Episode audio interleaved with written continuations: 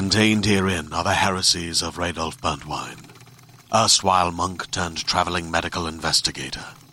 Join me as I uncover the blasphemous truth of a plague ridden world that ours is not a loving God, and we are not its favored children.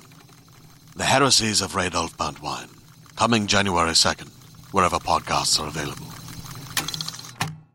This episode of Mother May I Sleep With podcast is brought to you in part by the Lifetime Movie Club, the ultimate streaming destination for Lifetime movie lovers. Choose from 100 movies at any time with new movies rotated in weekly to keep things fresh. And you can watch anywhere on your favorite device. As a bonus, listeners of this podcast get an exclusive one-month free trial. Go to lifetimemovieclub.com slash molls to start your free month now. That's lifetimemovieclub.com slash M-O-L-L-S.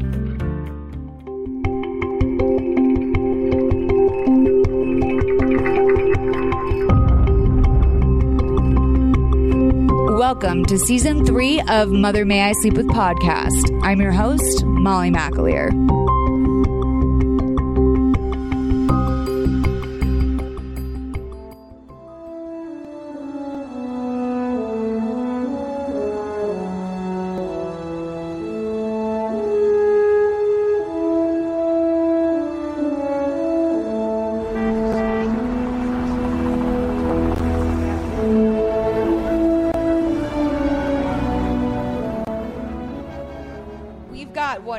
Movie today, and we're going to be talking about it with return guest Ted Travelstead. Thank you for joining me today for The Devil's Teardrop.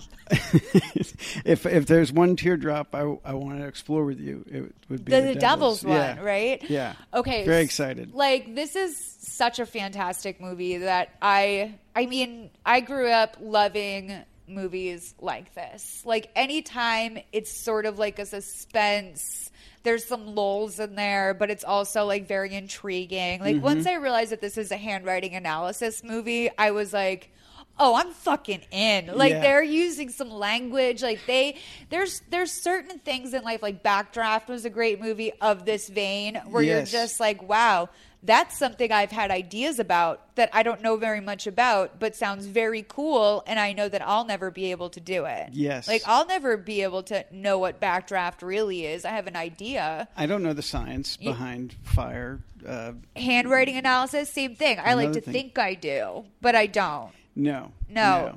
Um, I also love like people that like read body language. That's a big one. yes, like yes. after the royal wedding or like lip lip reading i loved after the royal wedding people being like oh he said this i'm like he's like mumbling british boy like you don't know Oh, what he said That's brilliant. I, I know. So there were lip readers. Oh, every every like royal event, they did this with William and Kate too. is like they basically, you know, because you can't hear anything that's being said. Yeah, this yeah, is in yeah. America where they're shoving a microphone in there so you can read what the person's saying. And Trump is so drawn out and obvious that you, you don't need a lip reader. You can like hear him from you Yeah, know across the now. Room. Yeah. Exactly. We can hear from here. By the way, I will say I would never normally give a trigger warning, but this is a, a movie where there's mass shootings. Just sorry, Yes. I can't. Why can't I not laugh when I say things like mass shootings? Like I, I don't know why. It's But just we all so deal with uncomfortable. we- yes, exactly, and that's how we. Yeah, and, and I have to say, it was sh- shocking. I like it. right. Uh, You know, shocking in the sense of like this is a lifetime movie, and then suddenly the guys open fire and Right. yeah, like yeah. But yeah. this is also what I mean by like this is a movie of yesteryear where like we used to see shit like this all the time. absolutely. and it wouldn't even register. Yeah. You'd just be like, "Oh, this is the mass shooting part of the movie," and I think that it definitely sits with us differently now that this is a reality. I- I agree. One thing that I mean, I don't know if you think about this stuff, but I'm very like in my own world where like no one's really bad and it's okay. Oh yeah, I, I I like to think yeah that everybody is inherently good, and or I like to believe that you know, yeah, I have a lot of things that I Yeah. that comfort me that may not be the truth. But I have friends that like when they walk into a crowded situation, the first thing they do is look for the exits. And like, I mean, Yeah. I'll enter a really crowded gay bar on Fourth of July with no thought. Do you Yeah. know what I mean? Where Just like I- taking it in. Like, yeah, like wow, this is great. And Yeah. meanwhile, my friends are like, Molly, we're at a gay bar in Texas, and like, Yeah, yeah. you know, we got to be looking for the exit. 13 yards to, at 11 o'clock we have there that Right. exit and there's yeah and I'm so clueless. So this this movie was. Uh, it seemed incredibly relevant, and at first I was like, "Ooh!" I was like, "This takes place in Washington D.C." Like, I didn't really know what this was about. Yeah I, was not familiar with the new york times bestseller book by Jeffery Deaver This is this uh, is this is based based on. on. a book. Yeah. Oh, I got to read The Devil's Teardrop. By the way, do you think Devil's Teardrops like appear often in writing? I, I, that yes that when we found out that devil's teardrop was it is the the mark above the lowercase i Yeah. and if it if it swings upward in a small rounded Yeah. check mark that's called the devil's teardrop Which is really only something a psychopath would do. yeah, You know? to take that much time to Yeah. dot an i is like yeah You've got too much time on your hands. You're not thinking. Yeah. or you're thinking way way, Way too, too much, yeah. Um, I, I don't. That's a good question. I, I one thing I was a little disappointed. I wish there had been a little more handwriting analysis. I do too. Terminology and study. Yeah. I could have gone five, ten more minutes of that scattered throughout. You know, At one point, he says nanotechnology, and he just like stands so firmly on the leg of that word, and I'm just like, nanotechno. I'm like, fuck. I'm like, yeah, he's doing nanotechnology, and I'm like sitting there afterwards, and I'm like, that is such a non-word. I'm like, what is that? What even is nanotechnology? Why did you just buy that? But like, I bought in so hard. I was like, oh, he's yeah, this is the nanotech technology part. You Well- got, of course, you got to do that. He says, I will quote him. At one point, he says, "I need to run this. I need to run this through a program that would remove the scribblings, so I could see what was originally on the page."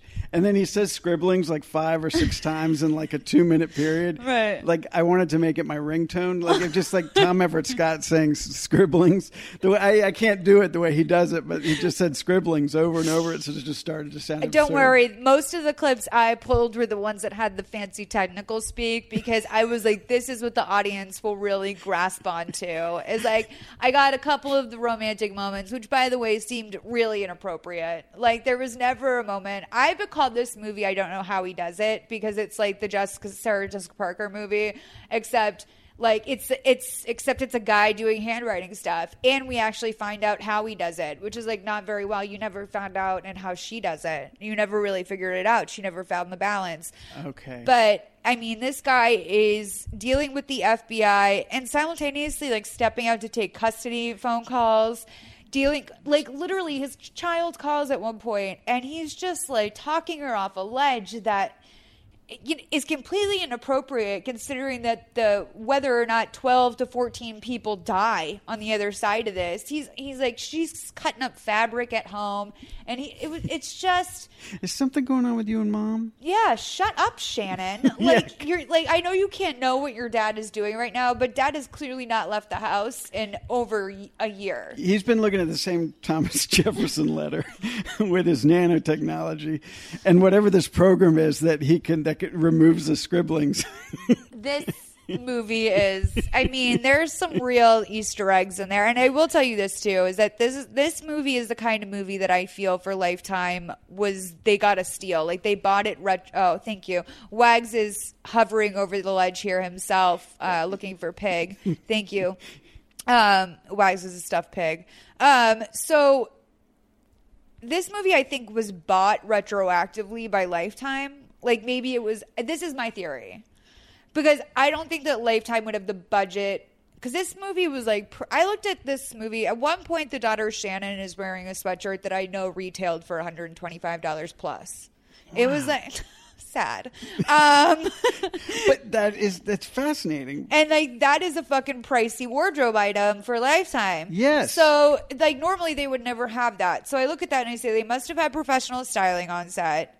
This is a pretty like you know the budget when they blow up a building later on. It's a pretty big budget blow up, although there's definitely I think a green screen involved in the mix. Uh, yeah, yeah, but so you see, like, yes, there's these examples of high budget, but then, but then, like, there's also examples like when they go to the like the warehouse where this the Yeah. killer has been living. Like, it's like. It's I've seen like TGI Fridays that are better, like better Right. set decor. Like they have like three or four man pieces of a mannequin. I don't know. a metal fan and yeah. a barrel. They You like, know, like, robbed a mannequin store. creepy. I really don't. They went to that place on Fairfax. I bet that just has all the shit in front of it. That's exactly where they went. By the way, that set was definitely not the same set where the killer was like previously in the movie because the guy was in like the Silence of the Lambs house, and then all of a sudden they cut to like a warehouse. Well, yeah, at some point he's eating and listening and watching the Flintstones, but they Yeah. couldn't afford the video. They- Right. you just hear the audio of Fred yelling at Dino. Is that is that free to just do some Dino audio? Oh, that's a good question. I wondered that. I was like, well, they couldn't show it, so they couldn't afford to pay for it. But then, Oh, is wait the a minute. is the audio cheaper? That's that's what I was wondering. We have to save a realization I just had that is for me huge. Uh, it bothered me throughout the whole movie. I just had a huge realization about something in that scene, and I feel really happy about it. Um, Wow, this is exciting! I can't wait. To, I'll probably forget. I'll- I'll I can't you. wait to tell you. I can't wait to tell you. Okay. Wow. So okay, let's let's just. Okay, we were talking about budget. Oh, oh, this must have been. I think saying, lifetime purchases retroactively because sometimes th- they also had some big names in this. Well, yeah, the, the, N- Natasha Henstridge and Tom Everett Scott have both Yeah. been in features, and I looked it up. When I looked it up, it said it had a screen release date, which I, I was a little blown away that this would have played pl- uh, played in a theater. But They did it's that. a- I we noticed last week um, that they we did a movie called um, Fatal Honeymoon that was about. Uh, do you remember that guy that killed his wife? The scuba Uh? Yeah, Yeah. yeah. And Harvey Keitel's on that too. So like that's another Oh. big like name, and they do sometimes get that over at Lifetime, and I do think it's because they purchase things that just don't pan out. I think the movie that we did last time about it, like Eight Feet Deep Yeah. of Terror, Oh, yeah, whatever, I think was a, something that they had like purchased. It wasn't originally made for. Life. By the way, way too much water in these. Like, not only did we do twelve, I just did one two weeks ago where Lisa Rinna learns how to swim. Like, it was actually a reality show. yeah, it was wasn't just a a, it was just real. Actually, I just watched Real Housewives of Beverly Hills, um, but no, it was great. Um, I do want to say that Rena Sofer, who played Renna, I, she was She played gorg- Joan. Mm-hmm. gorgeous. I was really. She's in a movie. She's in Keeping the Faith, General Hospital, so she works. Have you? Do you know her? I do not. I, I mean, did, like know her from Yeah. not personally. Do you I, know her have never film? met her. Um, no, I, I, I, I looked her up and noticed that she'd been in a few things, but, um, but no, I wasn't really. She seems like she would be like a lifetime staple. Yeah, type. she's also she's like seems like a or she is a it looks like a soap opera staple. Yeah. But she is like one of those people. Very rarely in a lifetime movie does someone come on street and I'm like that person is fucking striking. And this woman was striking. She was really beautiful. I was like I Yeah. need to know who she is and where they've been hiding her. so um let's get into the film because there's a lot here. Um but yeah. Oh, go ahead. No, I was just going to get into the film. Trigger warning, mass shooting. Oh, I yes. just want to remind everyone for real. Because Yes. this is not, this is a disturbing scene. Yes. Do you want to start or should I? I'll start because I'm starting right, you right from so the very excited. beginning. Okay. okay. I, I just the the opening mu- they start with this montage of DC, Right. Shots of DC with this opening music, which I, which sounded eerily similar to the movie Powder. Have you ever? Uh, Uh, I was too young to see Powder, but I feel like I have because of memes, but I haven't. yes, Sean Patrick Flanery, Jeff Goldblum. There's a whole story behind Powder that I won't go into. But But if you- Powder is kind of the original meme. Like, it- do you know what? I mean? I mean, Yeah. it's not, but I feel like I even when I was a kid, people would be like powder, L. Like we would just be like, someone would just say powder, and we'd die. Like, I w- yes, You I was obsessed with. Powder for a while. Not, but there's a lot of controversy surrounding the director, who's a child molester. That's a whole Oh, other story. right, right. But then Powder himself, I just the Gus character Van, of Is that Powder. that is? Gus Van Sant? Or no? Oh, that- Victor Salva. Victor Sal. That's the one that uh, Rose Rose McGowan had trouble with him. Oh, really? Well, she that's when she found out that he. Uh, never mind. Yeah, yeah, yeah. um, but but the but the the movie holds a special place in my heart because it's just terrible, but at the same time, kind of love it. Anyway, the music is very similar. I looked it up. Different composer altogether. Not You the thought it might be the same guy. I just was like, this is some music from Powder, Uh. and so I was watching the trailer to Powder, and then going back to the, the movie. But but what was really interesting was they have all these beautiful opening shots of uh, DC. You know, that different landmarks of um, uh, you know, of DC landmarks, Yeah, the Capitol, Capitol, Washington Monument, whatever, yeah, But like then they cut, they cut just right from these to a shot of the seven, the seven train, Right. and then the D train, Right. and then an Amtrak train, and then it's like supposedly Well, Union here's Station. here's how little I have faith in Lifetime. Is I was like, this isn't even going to be about a fucking train. I was like, this is just. This is them wasting my time Yes. like they always do. I was so positive that this was going to be a non-event regarding the trains, but well, and and it's just like I mean, I it was just yeah, like why they would have to cut in footage of the of New York, the New York subway. They could have. Yeah. They had a they had an Amtrak train. Just Yeah. couldn't they just use one shot of the Amtrak train I and then a- go to I- the I station? I think it was all like B-roll. That someone else filmed that. That they that was all just purchased stuff and they bought it in a package and had to use it all. Like, do you know what I mean? If you buy this footage of the Capitol, you have to use the D train. Like that's that's my take on this. Uh, yeah, that's a great like. Sorry, it's all or none. You know me. I'm just trying to find a way to make it all nice. But no, hey, look, I, I just, I mean, I, it was, I found it very entertaining. Um, and then we go to the lobby of the of the train station and there's so many cuts of just people walking that I'm like, who's the one I'm supposed to be looking for? yeah, is it the is the it the one? short, wide guy with the suitcase? Like, Right. Is it like the, what lady in the nice seafoam groom sweater? Like, what's gonna happen? Because I didn't know what was. But then, sure, sure shit, you know the guy when you see him. Yeah, He's staring at the clock. He looks completely dead in his eyes, and he's holding a paper bag that he then pulls a gun from, fires the crowd. All right. So Yes. seven dead, fourteen wounded. The titles come up. It's day one of a. We find out three day affair. It's July second, and they're at the FBI headquarters. Twelve oh five p.m. I yes, these I love these titles by the way because they they just throw them in at random. It seems like, Yeah. like if they they could have just gone day one, day two, day three, No. but it's like day two, eight thirty seven a.m. Well, it took me like three titles to realize that I was supposed to be looking for 12. That like that was the thing that I was supposed to be looking for, and so like we're beating the clock like till Yeah, we get yeah, to yeah, twelve. yeah. I had no idea, so I was just like, at one point I just stopped writing them down because I was like, uh, like we these don't even matter. No, you're, I I wrote this first one like day one, July second, twelve oh five p.m. And then later on, I wrote like these. They could really they could really simplify the countdown. Perhaps day one, day two, day three, instead of this random bunch of times and places. Right? Because it means it's, Well, they it's showed, asking how many clocks and watches did they show? So many. Like Yeah. this is a mostly clock and watch movie. uh, which, by the way, I'm not great at reading clocks, so like I had a lot of panic in me for the people at home that didn't know what that meant. Because like I when I went to Japan recently, I asked a guy the time on the train, and he showed me his watch, and I was like, that means nothing to me. I couldn't tell you what that says if you wanted me to, and I can't communicate this to you. Like I just was like, never mind. Like, You have to take a picture of it so that you can decipher it later. Right. Like, okay, uh, by the time I figure it out, I've missed my stop. I'm like in a different country. Um, so they're putting together a meeting in the incident room, which I love, like the incident room. oh yeah, That's if I ever have kids, that's going to be the timeout area is the incident room. Like we had our friend in the family who had a son who was like kind of special, and he ate a basket of Twinkies. oh my god. Which, by the way, a basket of Twinkies. It's just, it's so many Twinkies. I've, ne- I've never seen a basket of Twinkies. Like, is that a gift basket from Hostess? No, like they went to Costco and like unloaded them into a basket. Oh, a basket.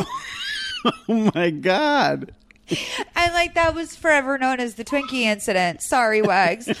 that was, but I mean, she should have known that eventually the kids would realize if you push a, a chair up to the refrigerator, you get a Twinkie basket.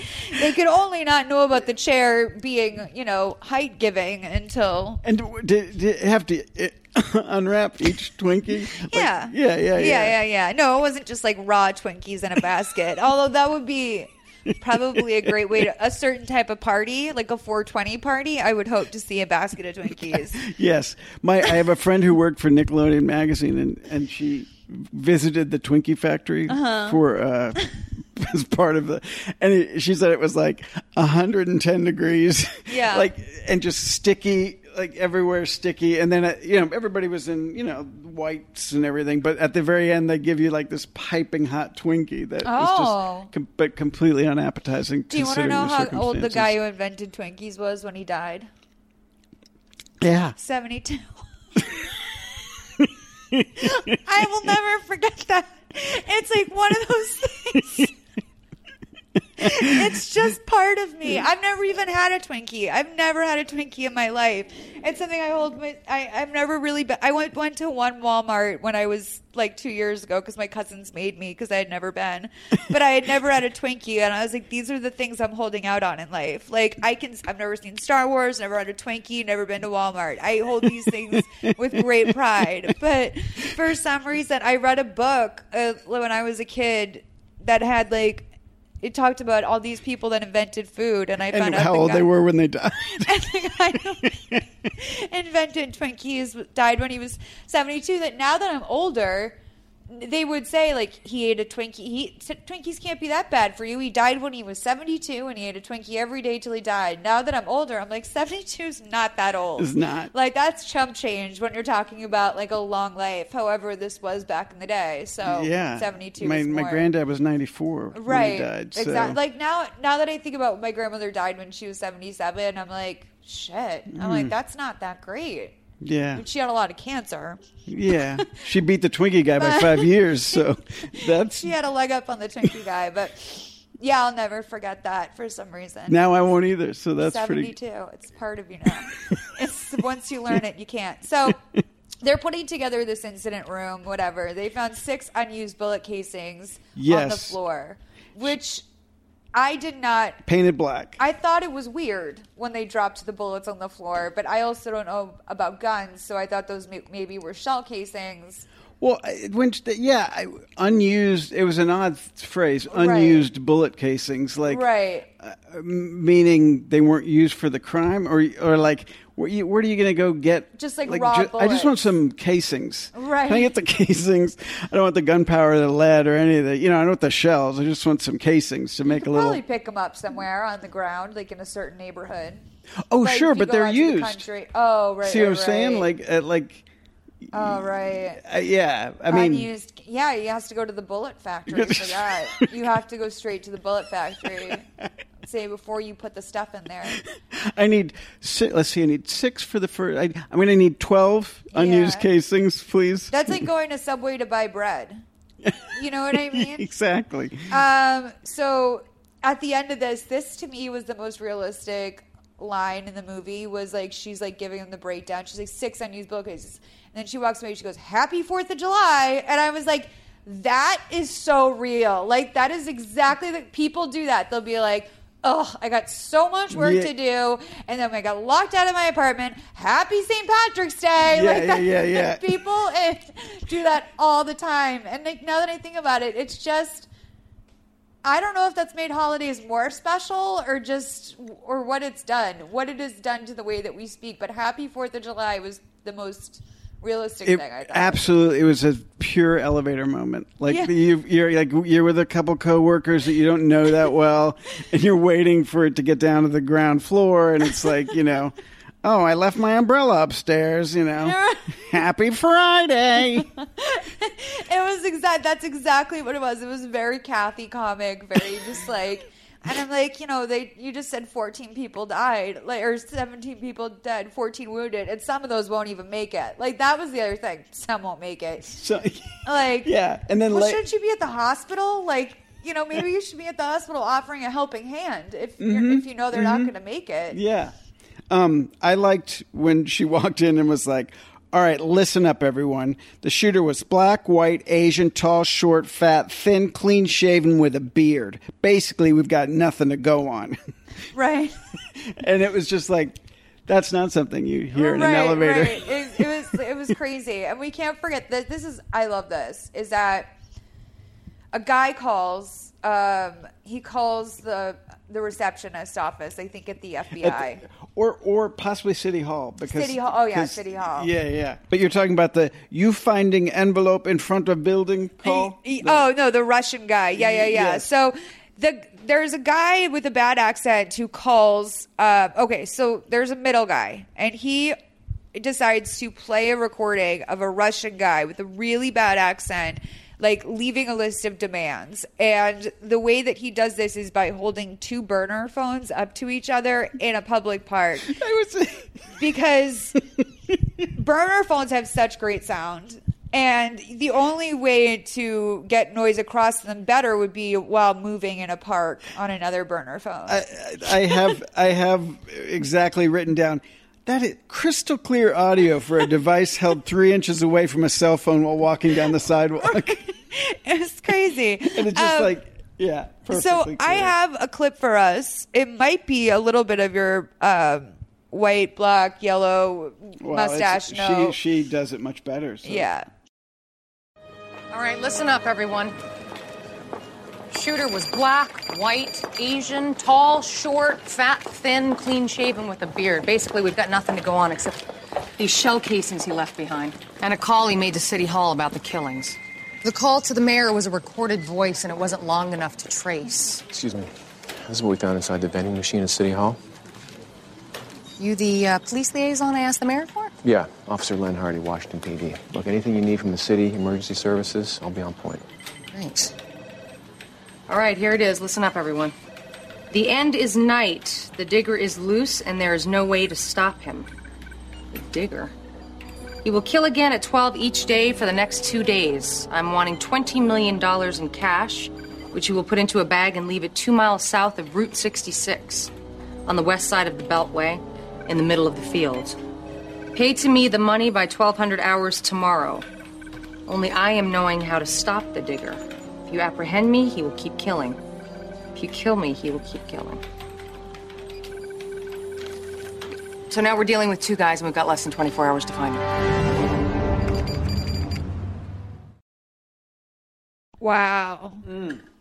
That is exactly what I'm about. I love movies like this so much. Yeah, I mean, it's just like we got a hard, You've got me. we have a hard deadline here. So much so that I almost wasn't disturbed by a local police officer walking into an FBI meeting in the incident room, no less, which seems like it would be very top secret and just handing off a piece of paper. Not only a piece of paper, like The ransom- main piece of evidence Right. from a, and and then saying, you know, I'm. Uh, Are, you the police liaison that I requested from the mayor's office? Yeah. Yes, Officer Lane. It sounds like he says Lane, but I've Yeah. since found out it was Len. Len Right. Len Hardy. Right. Yeah. By the way, I didn't know her movie till, or I didn't know her name till we were an hour into the movie. So, oh, you mean Margaret? yeah, Mark, exactly. The big reveal. Yeah, she she reveals her name Right. later on in the movie. I had no know, idea. Special Agent Lucas. You know, Right. I have I have some name concerns throughout all of this, Na- but name concerns. yeah, I have name concerns. I, I I found it real very entertaining. Okay. some okay, of it. Good. Okay. Good. Um. So. Oh, so he gives her the piece of paper, and then he's like, "If you need anything, let me know." And it's like, "Yeah, fucked hard. Like you work for." You work for the local police. Like, I'm pretty sure the FBI is comfortable asking you if they need anything. Like, she'll break you. Secondly, the digger, not a great name. Not a big fan of the digger, especially in a handwriting analysis movie. I just felt really fucking uncomfortable the entire time. Terrible name, and and her reaction to it was was the you know the digger. like that was like yeah, I agree. Like Right. Just the worst. The worst. Then then later on we got the boatman. Like terrible names for killers. really bad and the boatman in particular is just rough so it's uh 215 now um so we see the guy who planted the newspaper which is what held the ransom note um, he's taken out by a truck, and Yeah. we see this. We basically see this through the reaction of a woman on her cell phone at the bus stop. We don't see the actual impact. We just see a woman who seems way too happy to see this stranger at first, and then all of a sudden, her bright smile turns into a frown as he, as we find out, is taken out by a truck. Yeah, like it's, it's literally like a seven second shot of her. Like Right. like it's like like this is what we're gonna. I was like, I can't wait to find out what's going on with her at home, Mm-hmm. like what her deal is when we catch up with her later at the trauma center for like having seen this. And then in no, the we'll never. room. Yeah, she's gonna. be. Yeah, we'll never see her again. So, um, a guy is at home. He calls to Bobby, who I now know is Robbie, but he was calling him Bobby, I think, in this. And this guy is, we're going to find out his name is Parker Kincaid. However, I was under the impression for this, like a while, that his name was Robert Kincaid. And I don't know why I thought that. Oh, yeah, I, I mean, Robbie and Shannon are his kids, Um, Right. but his first line is, "Hey guys, can you stop leaving marzipan in my study?" I thought the kids literally ate marzipan. That's what I- And, and I I was, was- like, what kind of lame I kids? was praying that there was real marzipan, like there was just like some little marzipan, half-eaten like marzipan elephants, or you know, in the in the like on his desk. Right. That which would have just that would have made the whole movie worth it for me. Like what the. Is there anything grosser than marzipan? No, True question. I've I've been tricked into it like twice as a kid, where it was just like, oh, we're at the sweet shop. Right. Oh, I want this. It looks like a little Chicken rabbit. or I want- whatever. yeah, exactly. And it tastes like garbage. Like Yeah. It's, it's it's almost worse than um than carob. Yeah, it's really Yeah, bad. It's really yeah. bad. It's it's kind of licoricey if, from what I remember, or all, like that almond it's almond. extract. It's almond Yeah, meal and sick. sugar. Dude, gross. There's the nothing worse than marzipan, but marzipan is the name of their gerbil. Their whatever. They Hamster never. They something. never. I just wrote a rodent. They never give it a, a like a species. No, they never say any. Like they never identify it. You only see it twice. Once when it's furiously running in Yeah. its wheel. And they also never gender identify it. I don't know if you noticed that Bobby calls it it the whole time. And I was like, I like that they're not gendering marzipan. Yeah. But also, it seems really impersonal. Like I gender everything. Yeah, you know, me too. All my blankets have like you Yeah. know everything Mhm. has a name or in a in a Yeah. alleged sexual preference or whatever. Um, so this guy kind of I wrote this guy looks like Bill Hader. I just wrote that. I don't. I mean, he probably. I can, I can see that. you could kind of see Yeah, that. At the same time, I didn't realize he's shades from that thing you do. So I didn't, you know, I didn't know. Yeah. But he's yeah. looking at a document that basically is Thomas Jefferson copying in print to having a child with Sally Hemings, which would mean that's that's the black woman he had a child with, right? That they have Yes, covered up for the- the years. slave who- right? yeah. yeah, Mhm. yeah. So that's like an important piece of paper that he's allegedly like. I love it when people are just like tooling around with like priceless documents or things. When people are like, National Treasure is just like Yeah. this would never. This is insane. Like It's in my backpack now. yeah, like every you guys need to get it the fuck together. Like, are you kidding me? Um, so we learned that he's a document examiner. I wrote Robert Kincaid. Um, the daughter comes down. She's like, "Mars Marzipan's missing. Blah blah blah. Um, they're talking about just paper and the importance of it, and if this document's real, it's worth a lot of money. Uh, the daughter says that you can't touch paper because oil in the skin can cause a chemical reaction with paper and damage it, which sounds like it's going to come back later, but it doesn't. no, it's it's almost like um, it, it's a it's a real turnaround because because he's like, and why does it, and what what Yeah. can it do to the paper? and you thought it was going to be a skin oil movie.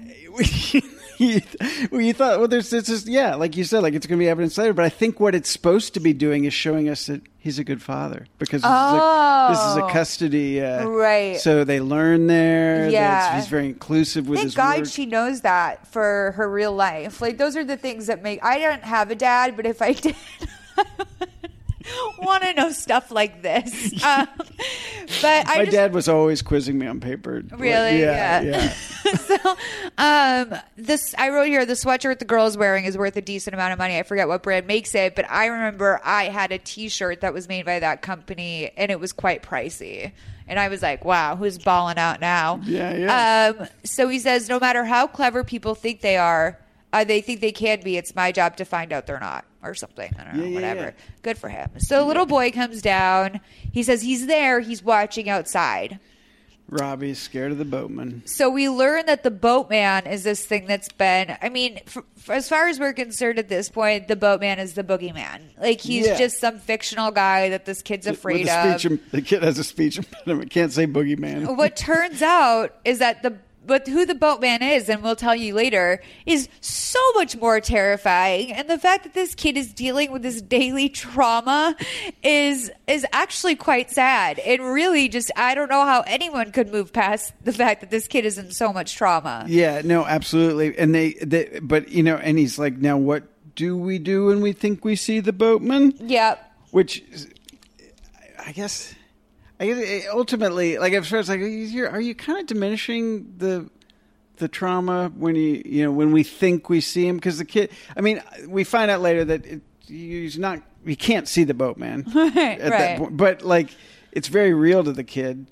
But then he's like, you know, you get your sword and your shield, and Yeah. they mime this whole. They have this kind of pantomime where they're putting on this all this armor. It's also just kind of like softening, you know, like if you f- see or feel danger, call the police or like tell an adult and call 911. Like that's also like instead of kid- getting your sword and your shield. Right. The kid's like drunk outside of a bar in college getting mugged. hey kid, get in the car. Hold on, I've got my sword and my shield. It's like not a lot of preparedness for actual life. It's like, you know, life will throw you curveballs as we'll find out. yes. So at the FBI, they're arranging the money drop, and there's nowhere to do the money drop without uh, without like cops being seen. So they wind up putting copper wiring in the bag so that it can be so it like works as an antenna. And in case he drops the uh, copper wire, or if Casey drops the bag, they put dummy cash in there that has wire transmitters. And I just feel like that sounds really heavy. Like that sounds. I mean, cash is heavy. It's definitely heavy, heavy. but Yeah if you know you were to put a wire transmitter and what by the way it looked like the entire bundle of money was fake like they cut through the entire bundle of money and it There was like a square, like a square, and it had like little. It almost looked like little lights it's running. like a hollowed around. out book Yeah, yeah, yeah and uh, apparently they only did that in the stacks of ones and i was like if we're dealing with this sort of cash why is there bundles of ones in there They say ones. Only the rolls of quarters and nickels have the transmitters in them. i was like what are they scrape the change jar over at the fbi to get this thing together We're gonna put it on a dolly in the middle of the field because he'll never be able to carry it. So um, they find uh, the phone recording of, on the dead man downtown. Um, they're in bigger trouble now because the guy who was in between is dead. Now that they only have um, the taped recording, the dead man. Now they only have the tape recording, the dead man, and the letter. Um, and I said this is a wild conclusion to jump to. Like there has to be more evidence out there. She's like, this is all we have, and. I'm like, you could no, you can make a lot out of this. Also, like send the recording to au- like some sort of audio FBI thing or whatever. There's a lot to be done here. Yeah, I mean, it's like then they got to go track down the the audio specialist who's also quit the force because of a different Right. killer. It's like they like we got the handwriting. I would just it. say like the incompetent fucks on SVU could probably figure this out faster. And like those cops are pretty fucking incompetent. Now that I've been really watching with my watching eyes and listening with my listening Oh, ears, wow. they really SVU, those are not those are not good police officers at all. It's been a while. I mean, I've seen plenty of SVU, and I never, uh, I've, I haven't really taken a critical eye to it. if like I, I, I go should. back, I went back and like watched the first seasons, and like I've gone from Elliot Stabler being my hero to being like that fucking homophobic asshole. Like I'm like. This does not hold up. Like the way that he would throw the T word around and like it just was like really I'm like for sex worker or like for you know sex police you sure have like no compassion whatsoever for people in the field of sex work. Like it's just It doesn't hold up. And Elliot Stabler in particular, he's a violent, violent Irishman um, who's like pushes his religion on people. It's a lot. So yeah, yeah. Let's just play this because this is great. They they decide like, oh, I have the guy, and so then they cut to the blonde girl and the, what's the blonde lady? What's her name again? Uh, uh, Lu- Agent Lucas. Lucas and her boss, who's like this incompetent fuck as well, parked outside Yes. of his house a mere 30 feet. And I'm like, did you just drive her here in silence and then say, okay, so here's who this is? And he doesn't recognize his own. He's, it's his ex partner in a car, and he's playing ball with his kids in the background of the, sh- the shot. I would say, like, not only would I be upset, I'd feel betrayed. I would feel there'd be a lot going on here for me if I was like, you've been sitting across, like, watching me and my kids. You're in my driveway having a conversation about me while Right. I, I play soccer. it, it's it's really chilling because also just like the I don't know, no respect for this man whatsoever. There's this guy. Parker Kincaid. He ran the document examination department until two years ago. Guy's a legend. Used to call him the puzzle master. Why'd he resign? Uh, personal reasons. It's complicated. We don't have time for complications. Find me somebody else. Yeah, this guy's the best. He's gonna give us the edge to stop that son of a bitch from killing somebody tomorrow.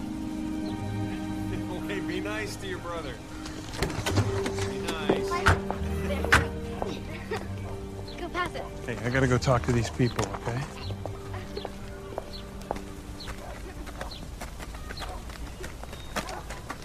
Look, whatever this is about, Cage. I assume you saw the news today about the shooting in the train station? Uh, I'd like you to meet my boss, Margaret Lucas. I can see your shoulder holster. You know I can't have guns around my kids, especially my son. I'm sorry. I hardly ever watch the news. Seven dead, a bunch more in the hospital. The shooter's primed to kill again tomorrow. The only person who can stop him is dead. The only clue we have is this. I resign. Sorry. You're gonna have to get somebody else. Sorry, maybe I didn't make myself clear. We need your expertise on the only physical clue we have in order to stop another massacre. Look, Parker, I'm sorry. I know you want to make a clean break from law enforcement. Look, I have to get back to my kids. I can't do anything for you. Mr. Kincaid, I'm sure you have your reasons. I do. Really good ones. I just can't be involved. That is a terrible thing that happened. I hope you get a break, but it can't be through me. Look, Parker. We go back a long way. And uh, I wouldn't be here if we didn't really need you. Can we work something out? You know what happened, Cage. You know I have my reasons. Yeah. Okay. I just thought it was worth a shot.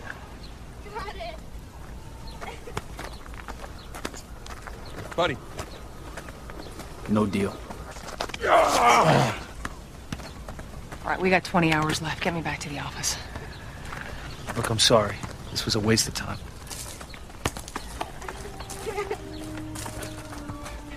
We'll see. Is she what? Is she gonna black? Is she checking him out? Is she gonna Oh. blackmail him, or like we'll see? We'll see. I'm see. gonna kidnap his son, and then and then he'll do it. because for listeners at home, there's an inexplicable shot of the father and son holding hands as they walk down the driveway, which in and of itself is kind of weird given the moment that just happened. I mean, like, Yeah. this yeah. whole thing is so bizarre. The way that he turns around outside of the car and is like, hold on, I'm going to. Oh, it just is. It's a lot. It's a lot. the way he says, especially around my son, makes me think that his son has like a history of mass shooting himself. Like this is the way that you talk about like your weird stepson. That Yeah. you're like, Let's talk about Kevin. yeah, we we need to talk about exactly like that is exactly what that is. Like eh, we keep it in the safe. Like it was very scary. So um, they cut when they cut in real tight. Yeah, I said the hands saying, okay, so we go to the FBI evidence locker and they're putting a huge bag of money in there. Um, Yes. and Tom, uh, I wrote Tom is so. Oh, Tom. Uh, so Parker Kincaid is so in the minutia of raising these kids. I like he has pre-made bagels for them out on the counter, and like just thinking of this like Mr. Mom routine where it's like he's out there playing soccer in the yard and like the next minute holding like incredibly rare historical documents that really could change history when you think about it. Yeah, absolutely. And also just buttering up some bagels for his kids. Yes, or later on, like just just getting some fruit salad together right, for right. the daughter. The fruit salad really got me. Um, so he's like, um, they were like, "Are you going to get mad at us if we don't?" And he's like, "Nothing you could ever do would make me mad." And I was like, I would. I almost wouldn't want a parent to say that to me. yeah, yeah. Like, what are you obsessed with me? Like, every, everyone can get mad at someone. yeah, are you not human? Like, Yeah. uh, what kind of like uh, that's kind of sociopathic? Right, One of us is a sociopath. Because I don't feel. That's why you couldn't make me mad. Is because I don't really feel. So I also don't love you, but you can never make me mad. exactly. So the daughter gets up to feed marzipan. There's so much heat on marzipan. Then next day we see, I wrote, there's a beautiful woman on the steps. So it's mom. And mom actually, she does not look like their mom. Like, she just looks like she came from, she walked off Melrose Place into this sleepy neighborhood. A- absolutely. Like she could be like, you know, lost. And Right. Like, just like I'm looking for. I wrote here, so the mom's not dead like I had hoped, which is like a really. I didn't even like mean for that to be. I don't even know why I wrote that. I think that was just a genuine moment. Well, sure. It's like a plot point of you Right. know, like you think, oh, Oh, so the mom must be dead. Well, because like, why else would this sad man be tinkering around all day with his kids? Like, he must be living off a fat life insurance policy. Yeah. Um, not the dark truth that we will discover. Um, I think it would have made it better if, if she'd been well with the whole custody thing. Is but but if she had been dead, it would have added a lot to his character. Like I mean, it could have even been like her mother. letters. And, yeah, like it could have been like her mother coming in to be like, "I'm going to take the kids" or something. You're a creepy widow, widower, you Yeah. know, with your documents and your. You're projecting too much onto these kids. Like they're around you too much. It just feels really sad, which is the truth. Yeah. So, mom has been uh, away on a vacation. She's With like, Jerry. Jerry. is waiting for her in the car. Uh, Jerry, a very hungry man, um, as we will learn later. Yes. Um, she says she has to go get the dogs. They've been in the cage at the kennel all week, which like just made me so sad. Yeah. Like I was like, maybe never want to go on vacation because like you know Wags doesn't go to a kennel, but he has. Uh, I usually have a friend come here, but he's gone to a kennel. But like in my mind, and again, this could just be me placating myself. He's not like locked in a cage all day. He's like out. Doing his thing. Yeah, his he's- he's out, you it's know? like he's on vacation too. Yeah, he's on vacation with his friends. Yeah. he doesn't have friends though. I know him. His Y- best friend is my cleaning lady. It's really his only friend. I tell her that every week. I say you're Wag's best friend, Martha. and I don't know if she believes me, but I'm like, no, really, you're. I can't tell you how many times I've tried to drive home to her how much she means to. She doesn't even clean anymore. She just comes over and sits She's so with cute Wags. because she always looks at Wags and goes, "What happened?" and I'm like, he's never going to tell you. I'm crying for some reason. it's so cute, but she always goes, "Wags, what happened?" um. So so yeah, she's like, Parker, walk me to the car.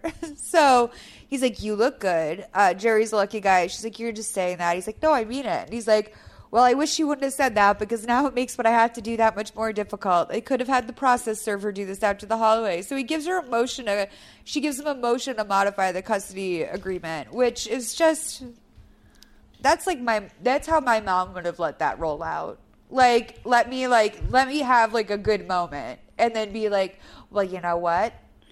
Boom. Like that Yeah, yeah, like yeah. just like fucking laid Five, it down. four, three. yeah. he had your window. Yeah, yeah. Like, let me turn that smile into a frown. so, uh, she said she doesn't want to be a part-time mother anymore. She's sober now.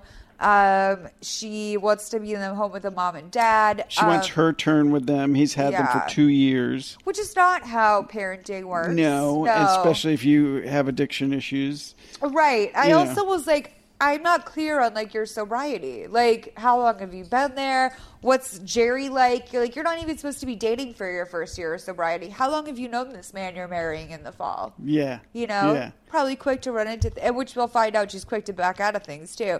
But he's on the phone. Um, oh, Shannon overhears a little bit of this, which is important. Shannon is annoying. Oh my god. Yeah. She's a yes. She's I really she really is It- it- annoying. that's what sucks about that phase of life is that even if you're like perfectly lovely, like you're just annoying. Like you're a nuisance and you can't be helped. And like, you know, between nine and twelve, like you're wallpaper. Like you're just annoying. Like Yeah, I mean, and Ro- Robbie is, you know, is very sensitive, and and uh, you know, and like it's, I get it. I was a sensitive kid, and I had an older sister, and and I'm, you know, she was well intentioned, or she she was great. I mean, she was she mothered me in many ways, but like she she, but like, so I mean, my first impulse was to just, you know. Kind of scoff at Robbie, but I, I, I get it. And- Right. And he's been he's been through a very traumatic incident Robbie's young, you but know. but they are but it's just there are some moments which we'll get to which is just like Shannon uh, is just come on so in a moment of stress, he goes outside and cuts down that tree that the boatman was hiding under earlier. yes but well so we meet his attorney Penny uh, who who he is going to straighten things out but then then um uh yeah his son is having trouble sleeping Yeah. so he goes uh he he goes and sits with him and he says go to sleep i'll sit right here which the the way he says it is almost it's it's uncomfortable and it doesn't it to me like I just remember being at a slumber party at a childhood friend's slumber birthday party Yeah. one time and we were all a little we were a little rambunctious a little late and the dad came down and he said I'm going to sit here until you fall asleep Right. so the dad sat on the couch in the dark while we well and it was the Is there anything weirder than someone else's dad? Someone else's dad sitting in the dark like and it wasn't I think that I- happened at our, I think that happened at one of our things too, and it was like and it's not like it wasn't um it wasn't c- creepy in like some you know cliched creepy way. It was just kind of like it was unsettling to have an adult sitting in the dark while you're trying to sleep. And you're a kid with energy and Right. having giggling around and stuff. And then it's just like oh this is it's like this is not it's a punishment. it, it is definitely a punishment. It's punishment a punishment. It's like it's like oh you had fed tonight, and just to make sure that like you don't get into any like your fun is over, and I'm going to stay here until it's really over and you're asleep. Yeah, and I mean, I I suppose I could try to empathize with the dad, but like to like go and sit in it's because they don't want any little rascals like getting up and like also you know there's a liability. One of you goes in the kitchen, tries to make a snack with yeah, a we, knife. yes, you know? we want to make popcorn over the burner, you Right. know, whatever.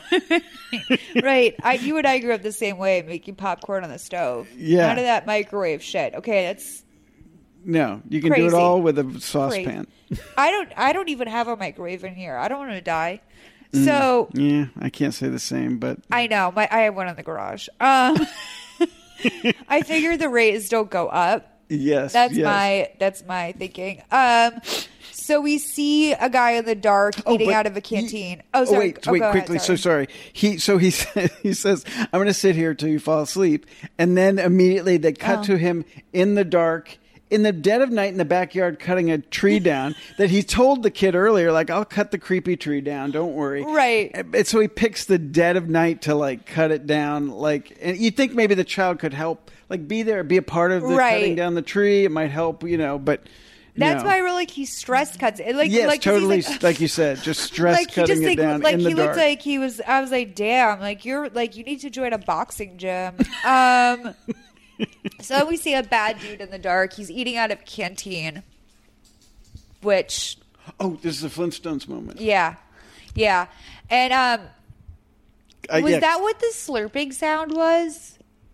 Yes, yes, it was a, some kind of soup or Like goulash. okay, so his mouth wasn't moving, but it was like like it was a noise that I was like, is that the TV? Like what is that? I- Was that Dino or was that That's a good. Maybe it was Dino because Fred was like, "Get off the table, Dino." Like, Oh! I think I maybe Dino ate the the brontosaurus burger or something. Oh my god! I was like, did they just like put in like eating noises, which are entirely unnecessary?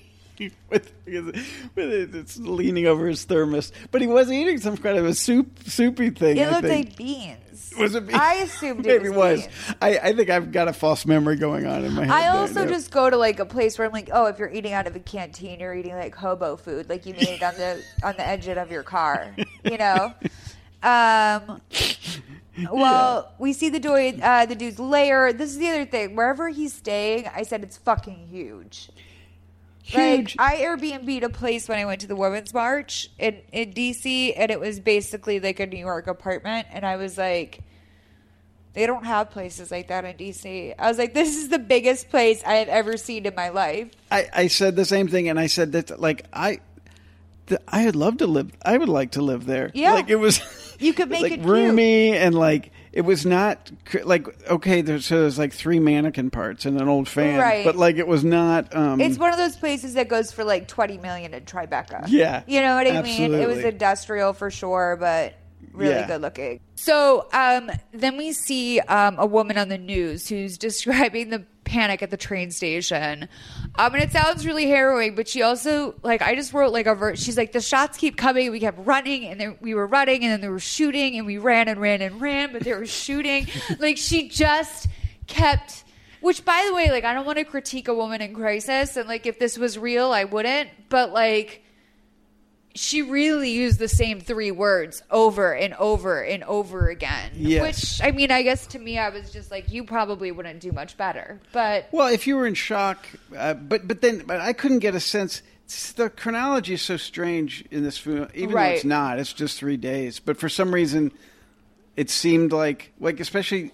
Yeah, I was just like, "Where is this an old interview?" Because like, Right. it seemed like they're interviewing her on the scene, like, it was not, yeah. Like, and but it's it was already probably like, like 9 11 footage. So they played it over and Yeah. over again. Um, but that said, you know, you say like the timelines just happened, it's only three days. But at the same time, it does feel like three months. Like Yeah. it could it could easily be like the kid if the kids grew a foot, I wouldn't be surprised. yeah, exactly. so he's looking over the custody custody agreement. Um, it's and then I wrote it's pretty obvious that he's going to step up and take the case. So 7:50 in the morning on July 3rd. It's day 3. Is that right? No. It's day 2. It must be day two. It's even day though, two. Yes, I don't because know we, why I wrote day he cut the tree down in the night. It's day two, and they're they're because the guy's going to kill once a day, right? Yeah. yeah, yeah, yeah. So um, a guy comes in and says to um, Margaret, her name is going to be, security just called about some guy you were expecting, um, which I loved because it's like security called about some guy you were expecting. So I was like, is he is he the one who said she was expecting me, or is he's like she'll ex- expect me, or like I didn't know how this. It was such a weird. Yes, it was. Such a, it was almost because then, then they, then it's like she's like, I knew you would come, Like, Right. but, but so it's almost like that, like Who he showed up what? in like, like the Manchurian Candidate, just like found himself. well, I'm suddenly there, and like Right. you know, yeah, it was an odd. Um, But, imagine having like the um self like just like feeling so like feeling so confident in yourself that you'd be like, you know what? I'm at the FBI. I'll just call this name down just in case because I feel like he's going to show up. Absolutely. Like you don't That's just hastily put names down. Like any any guy who sees Parker Kincaid on the, he could pull like a Ferris Bueller and be like, you know, oh that's me on the I'm Parker Kincaid. Like, Why just like any other day of the week where she's like, I think a guy named Richard might come by today. right. Just like, I have a feeling. Um, so she tells him that the document is almost ready to go. Um, she says that she saw how important his kids were to him, so she knew he'd feel compelled to help. and they mention on the news report about two orphans. Right. Yeah, two kids were orphaned, and it's like, oh, you know. so he fucking the, unloads on her all of a sudden about how no one can know he works there. yeah, like he, in order to maintain custody of his kids, he has to work anonymously. Right. And I'm like, there's this is like this is he's doing the Molls version that I would do where it's like all of a sudden I'm telling someone my life story like where I'm being like oh my boyfriend and I got into a fight and now I'm moving out. Where like really what I could say is just you know I'm not going to make it into work today you know what I mean but I have to do the Molls version he's doing the Molls version Yes. where all he really needs to say is it's important for my family that no one knows I'm out here like Yeah, that's yeah, it yeah. you- she doesn't need to know about the custody And then the boatman the showed up, and then my wife was drinking too much. It was just a mess. She'd come home. She was pissing her pants on the rug. My kids. replaced the rug twice. The first time they didn't lay it down properly, and then the price of the rug cleaning alone was cheaper than divorcing her. Okay. So, and then there's Jeff, who's always hungry. The grocery bill alone, I'm paying alimony. I've retired. Um, it's just, it's so crazy. So, she says that unless the guy is uh, called off, he's going to keep killing. Great. We find out that uh, Kincaid's uh, coffee orders a triple espresso with a With- shot of half and half. yes, Yeah. I, I have that right here. Cage remembers Parker's old coffee preference. He's in love with him. Yeah, Um, yeah. Which, by the way, Cage is like a precocious PA. Have you noticed that? Like he's always bringing coffee and like always making suggestions that are like, "Hey, I don't want to like overstep anything, but like maybe we should do. I have a GoPro in my car. like, like he's really just like, are, you're you're allowed to help, dude. You know Yeah, what yeah, I mean? yeah. And I don't know who does get the coffee for the FBI. Like it isn't. You're right. It isn't a set. There. I don't know you why I'm saying you're right, but like it isn't a set. It's not like they're going to be like, oh, get the coffee boy to go get coffee, or there's like an intern that's going to go run the errand. But like it is weird to watch like a high powered FBI agent in the middle of like a shooting spree sort of situation come in with a stack of coffees. yes. Um, that's basically my order, by the way, but at two percent instead of half and half. Oh, I love me some half and half. Oh, you do? Yeah, Too heavy yeah. for me. Yeah. Tastes like pudding. it does. Uh, yeah, I can. I mean, I can see that. I, but it just cuts it the right way for me. I don't know, but uh, yeah, yeah. Um, okay, so I wrote that I love um, FBI like identification estimates. Like I love it when they're like profiling someone. That's my shit. So I Yeah, want to yeah. play all this here. This is twenty one fifty seven to twenty four twenty five. Analysis and notes suggest that the writer was foreign born. Been in the country two or three years. Poorly educated, at most the equivalent of two years high school. Probable IQ, 100. Plus or minus 10 points. Yeah, textbook analysis. Very impressive, very thorough, and completely wrong. This guy's not a foreigner. He's been living here for years. He's well educated, and his IQ is near genius level. Let's take a look at the words on the page. Let's see here. Um, one might misspeak and say the end is night, but you wouldn't write it. Not unless you wanted to throw people off the scent. The same thing with I am knowing. Sounds foreign. Yeah, sounds fake. Sounds like he wants us to believe he's foreign. Okay, if he's not from the U.S., though, why would he write 1,200 hours? He did that once, but then here he writes 12. If he's so smart, what about the spelling errors? Oh, uh, you mean there instead of there? Well, most people would make that mistake if they were keyboarding at high speed, but it's much rarer in handwriting. Unless you wanted people to think you were dumb. Does the letter give us anything?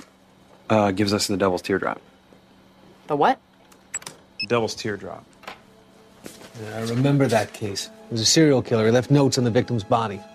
He did what the writer here does places a dot above his lowercase eyes, and makes a small tail upwards. Could it be the same guy? That guy was beaten to death in his cell years ago. Okay, you've shot down every theory about who this guy was, so do you have your own theory? Not yet. Come on, the letter's got to give you something about him. What his state of mind was, what he was likely to have planned next. I'm a scientist, not a fortune teller. Well, you said he was smart. Yeah, well, IQ is measurable. It's a metric. I can tell you he's smart, but I can't tell you what he's going to do next. I can't tell you anything about his character. The guy is a psychopath. You can't tell anything from his handwriting. Come on. Anybody who says that they can analyze personality from handwriting alone is lying. It's like reading tarot cards and tea leaves. I mean, it's it's bogus. People make a living doing it. Yeah, people make a living writing horoscopes. It's got just as much to do with reality. Chief?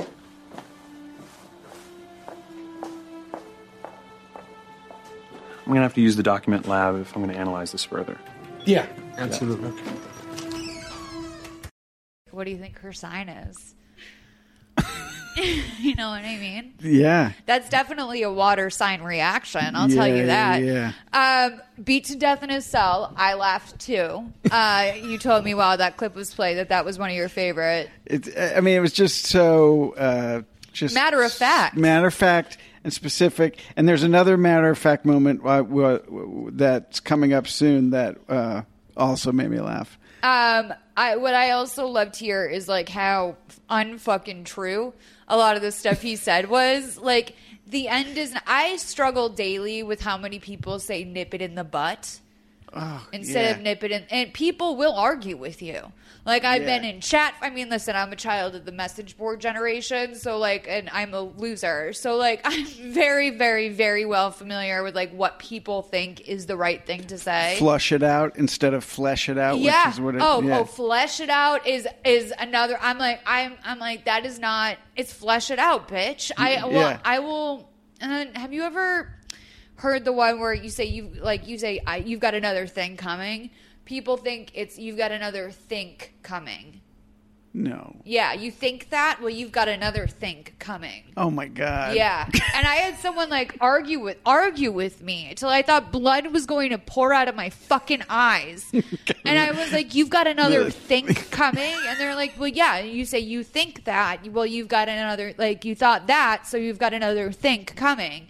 And so, the, first of all, the end is night. I think that there is absolutely some moron out there that would write that. There's probably Yeah. some moron writing that right now, like in a very serious threat too.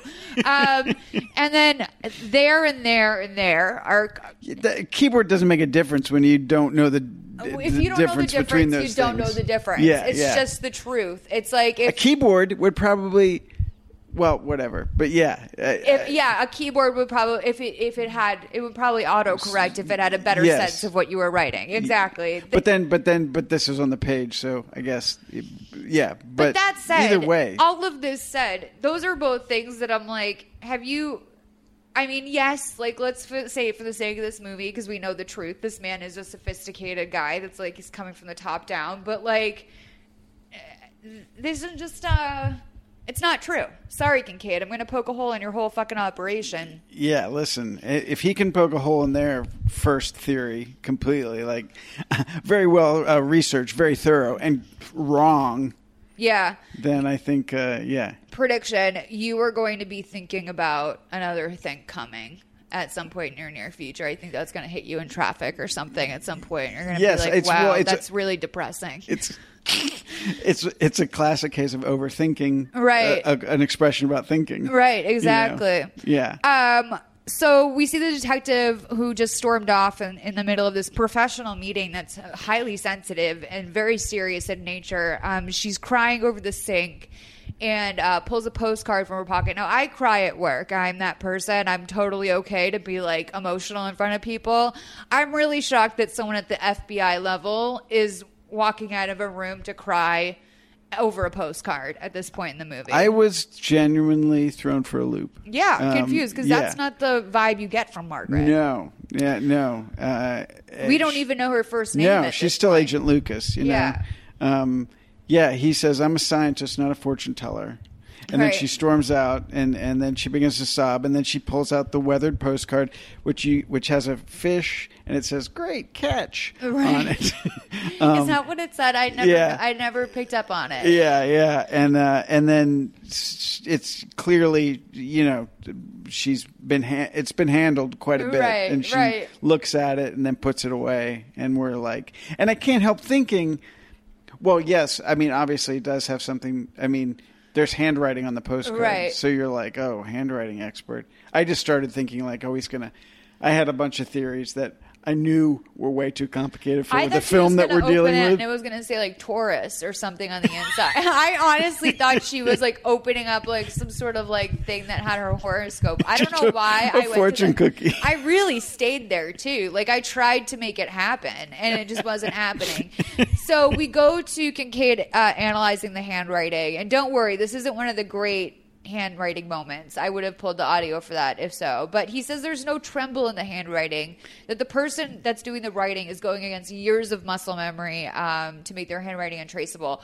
Which I don't know if you've ever tried to write something and not your handwriting to see that if you, just in case you do decide to write like a I have I've. I've um, tried to disguise my handwriting just for jokey stuff, Right. And like with the right with the opposite hand, or Oh, I've done it just in case, like I ever have to write a ransom note. yeah, yeah, yeah. Which why would I? Why would that come up? Like, what would it? It would probably be like a cookie. Like, what would it be?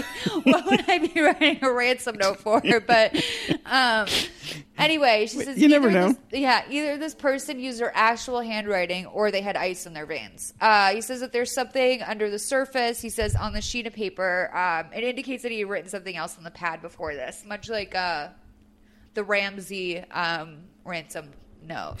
yes, I was thinking of that a lot Yes. during this movie.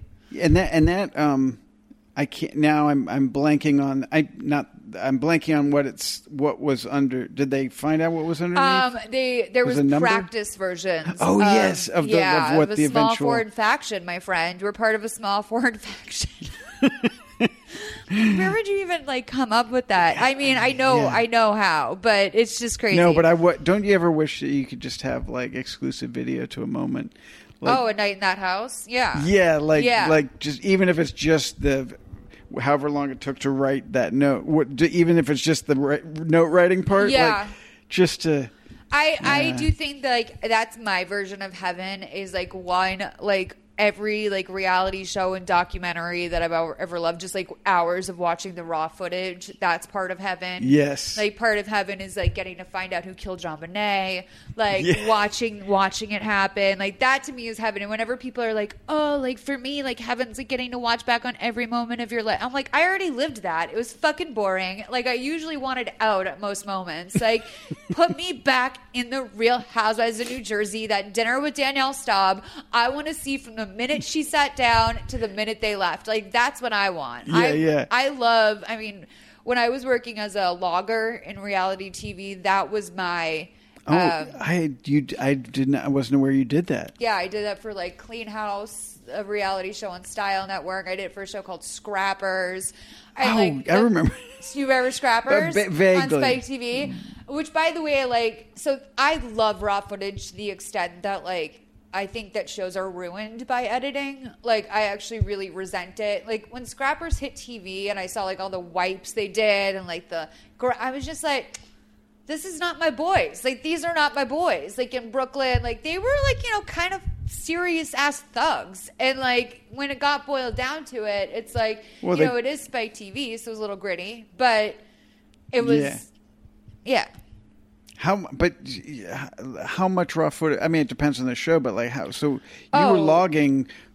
Well, I'm a fast typer too, so I was like doing a. I was really like. I was really cooking with fire. Like I could get a lot done. I could get an hour done in probably three hours. Like get a lot done. Yeah, yeah. Um, the worst would be like B roll. So like for clean house, like which was basically like diet hoarders, I call it, because like it would just be like really honestly one of the saddest, most desperate situations you've ever seen in your life. And like Niecy Nash would come and be like, You have too much stuff, girl and like that would be like We're gonna get you a junk drawer, Right. And like it would just be like this is like re- actually really serious. This is a like, mental- she's a really uh, mental health issue, yeah. like the dad is codependent. Like the kids are being subjected to this. Like Clean House was really like just I don't know. It was like trading spaces, but with the saddest thing ever.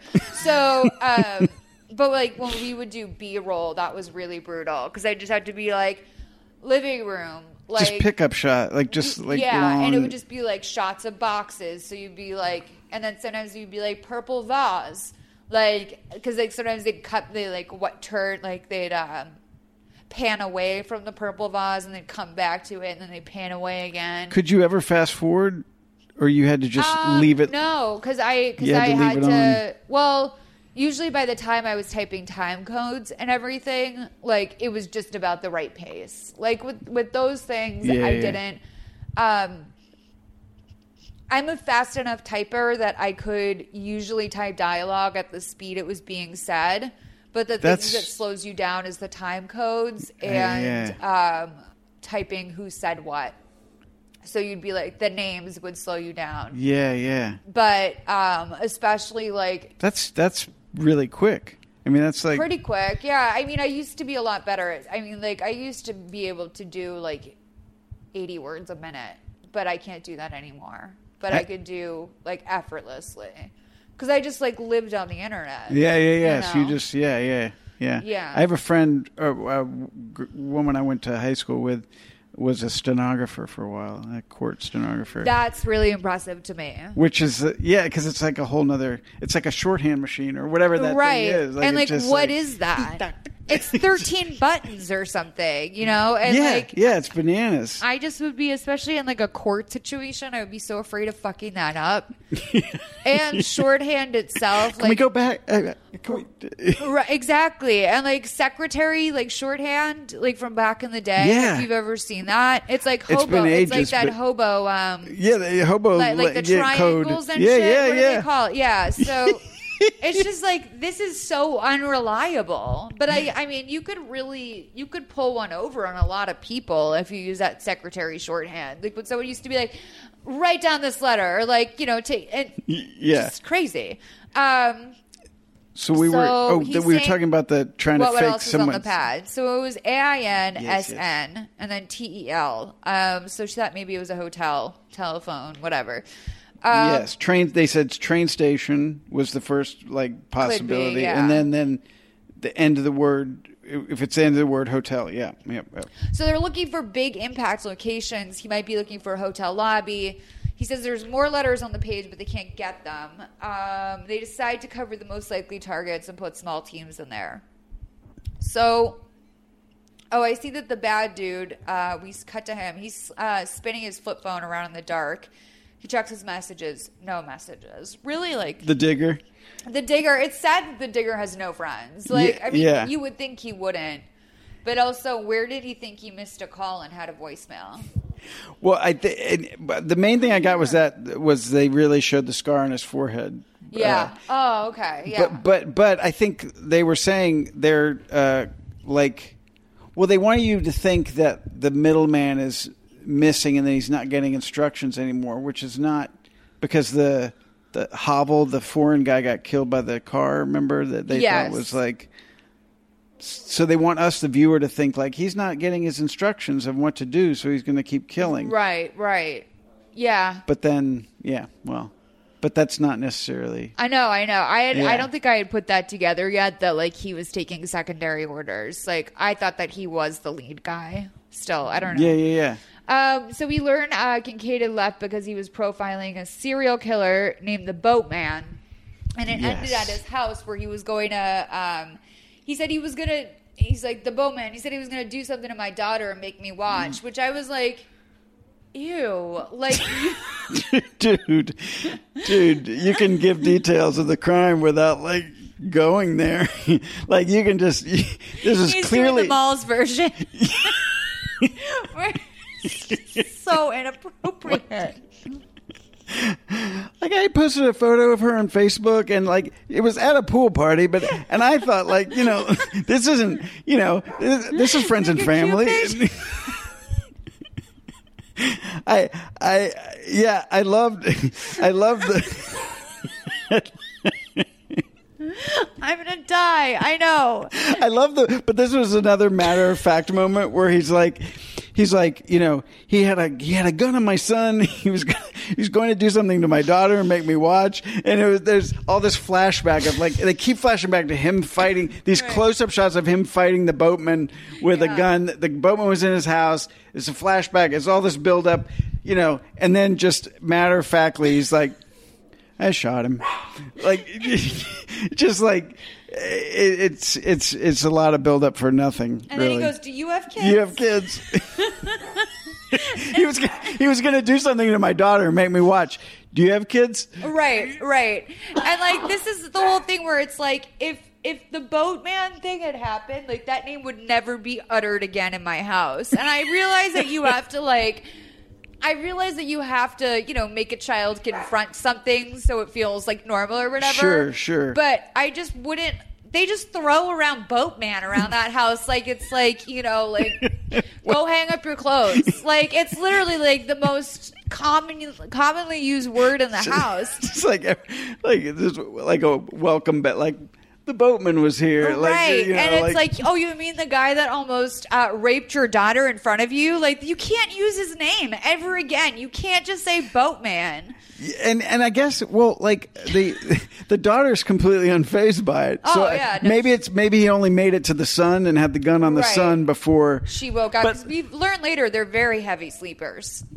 Oh yes, Yeah. yes, lots of squiggling and wriggling around, but Yeah. they don't. But they don't They'll wake up. around a lot, but they don't wake up. But do you think? I guess when he's telling her about that, uh, the he's just talking to Margaret, right? The they're at the. Are they still at the office when he's telling about Yeah. the boatman? Okay, yeah, and then Except he says, "Do you have kids?" Yes, and and then before then she could answer, Cage walks in. someone else coasts along. Yeah.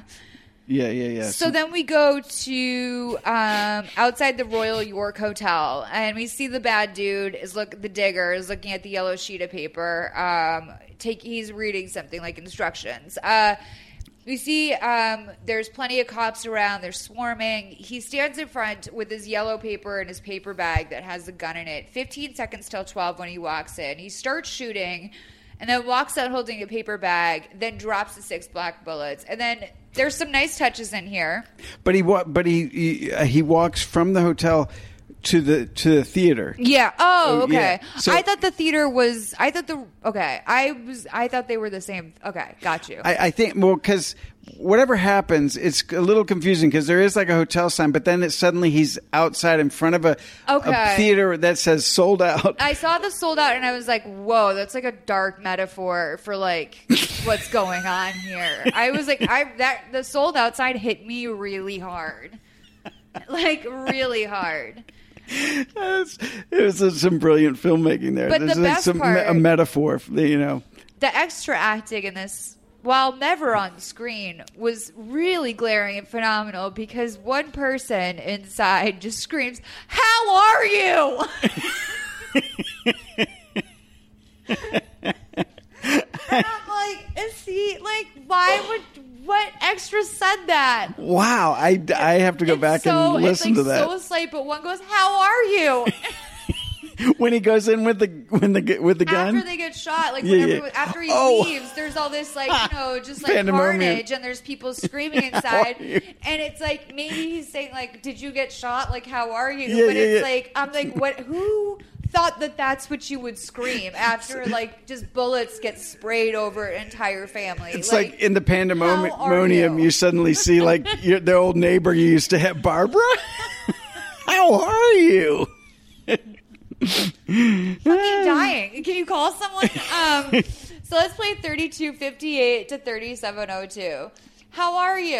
I mean, it was re- I it, and also this might be I did catch a great one in a sound lake last year um, that turned out to be correct, but so this might be like a Molly thing where I kind of like invented what was said, but I'm pretty sure I heard "How are you?" Wait. Nine dead, 15 wounded. He hit the theater up the street from the hotel. Maybe that was his plan. Maybe he knew we were there. Same black casings were found. Now, two of the agents saw him, gave chase, but he got away. The sketch was the best we could do. That's the digger. What's this? He's got a scar on his forehead. Other than that, he just looks like anybody else. Anybody else programmed to kill on a dead man's command? All right, copy it to everybody. Can you talk to the mayor? She's trying to put a press release together. Can you handle it for me? Tell her we've got a sketch of the suspect and we're having it distributed as soon as we can. Sure. And we've got the entire downtown area closed down. We're uh, searching block by block, building by building. You won't find him. He's planned all his escape routes in advance. This is still the only thing we have. Materials and elemental. Finally. The main trace embedded in the letter is brick dust. Also, traces of red clay, sulfur, uh, granite particles, carbon in the form of ash and soot. Does this give you anything? Well, not unless I can cross reference it with building permits, environmental reports, anything that the city might have that can tell us where this stuff comes from. Well, we can help with that. We've implemented new technologies that help trace source materials throughout the district. I have to take this. Penny, what's happening? The good news is she's not claiming you're an unfit parent. The bad news is she wants primary custody. What can I do to stop this? Well, my suggestion would be that you and Joan sit down face to face. Try to resolve this. Maybe agree to some kind of mediation. If this goes to court, they'll put the kids on the stand. It's going to be really hard for them to look across the courtroom at their mom and say no to her. It's going to be even tougher for you to build a case against her. The best thing we can do is change her mind before it comes to that. I don't know if I can get her to do that, but it's worth a try. Good. I'll call her attorney and make the arrangements. Okay, you arrange it. I have to go. All right, well, we can overlay information from the city and the suburbs from a variety of sources. So, where do you want to go first? Okay, uh, I was thinking about the red clay and brick dust. That could be from a demolition site. Contractors would have to pull permits for that, so it should be on file somewhere. Pretty cool, huh? Made some progress since you left. Next. Okay, sulfur. That's the byproduct of a lot of things, um, including vehicle exhaust. No problem. Got an EPA overlay which shows where it is in its greatest concentration. Generally use this program to model nerve gas and biological warfare attacks. All right, lose the ones that don't connect with the clay and brick dusts. All right, particles of granite. That could be from construction. Yeah, maybe I also had to go to a stonemason's yard last week. All right, so check stonemason's yards, cemeteries, graveyards. Lose the ones that don't connect with the others. Still too many choices. Ashes and soot. Um, I worked this case where that was embedded in the note of a kidnapper, and the kidnapper was hiding out in an old incineration plant. It's not helping. It's my daughter. Is everything okay, Pumpkin? You'll be home soon? I don't know. Um, I'll be home as soon as I can. Is that why you called? Is Robbie okay? He's great. You sure? He was really scared when he thought he saw him in the yard. Yeah. You know what? It's going to take a long time for him to deal with that on his own. But that's why you and I are there for him. But there's something else, right? I could tell in your voice. Is there something going on with Mom? You looked kind of worried when she left yesterday.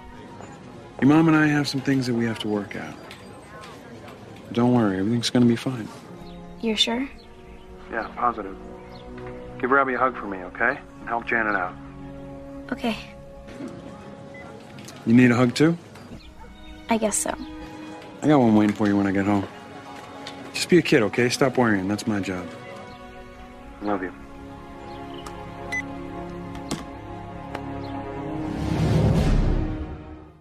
No, dude, your job is apparently helping figure out who this guy is that's murdering hundreds of people in the city.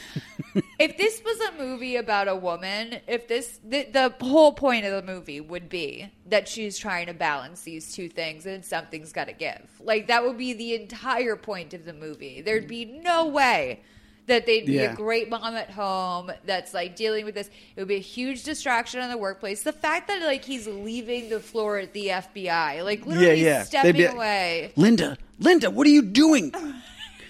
We need to narrow these down further. God, she's, you know what, Linda, if you have things to do at home, stay at home. Like, it would really be a whole different story. So, I, uh, there's a lot going on here. One, just like, eh, when he says, like, oh, once I did something and, like, it led to an old incineration plant, I'm like, then just go to the old incineration plant. How many of those do you think are rolling around DC? Also, this system seems completely flawed. Like, just that there's raw elements. Like, look up where the elements It, be. it's like a magic. Like it might as well be a wizard that they're like, you know, like wizard. Tell you know, Yeah. wizard. One time I did a thing where there was some incineration, and then I like it's just like, what are you typing in? Like old incineration plant case guy did a thing, and then like narrowing it down from there.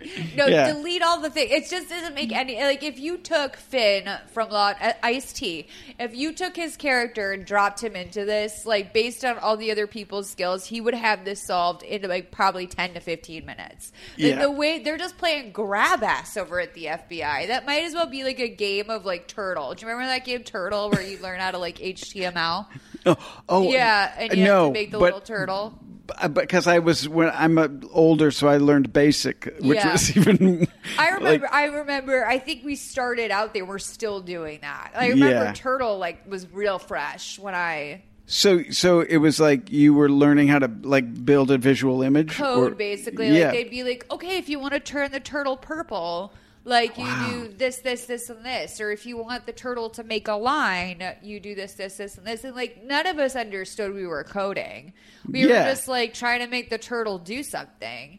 But like, With, you know what that's end? called? Like, Brilliant teaching. Yeah, I guess so. But like to, to like to this day, like I just was like that turtle sure didn't do much. Like I, It turned purple and did a line. yeah, like I really don't. I re- I don't remember any coding. I but that is very common with me. Is that like I'll be in a whole thing and people will be like, "Yeah, that's what we were learning," and I'm like, "Oh, I thought we." I thought I was just learning about turtles.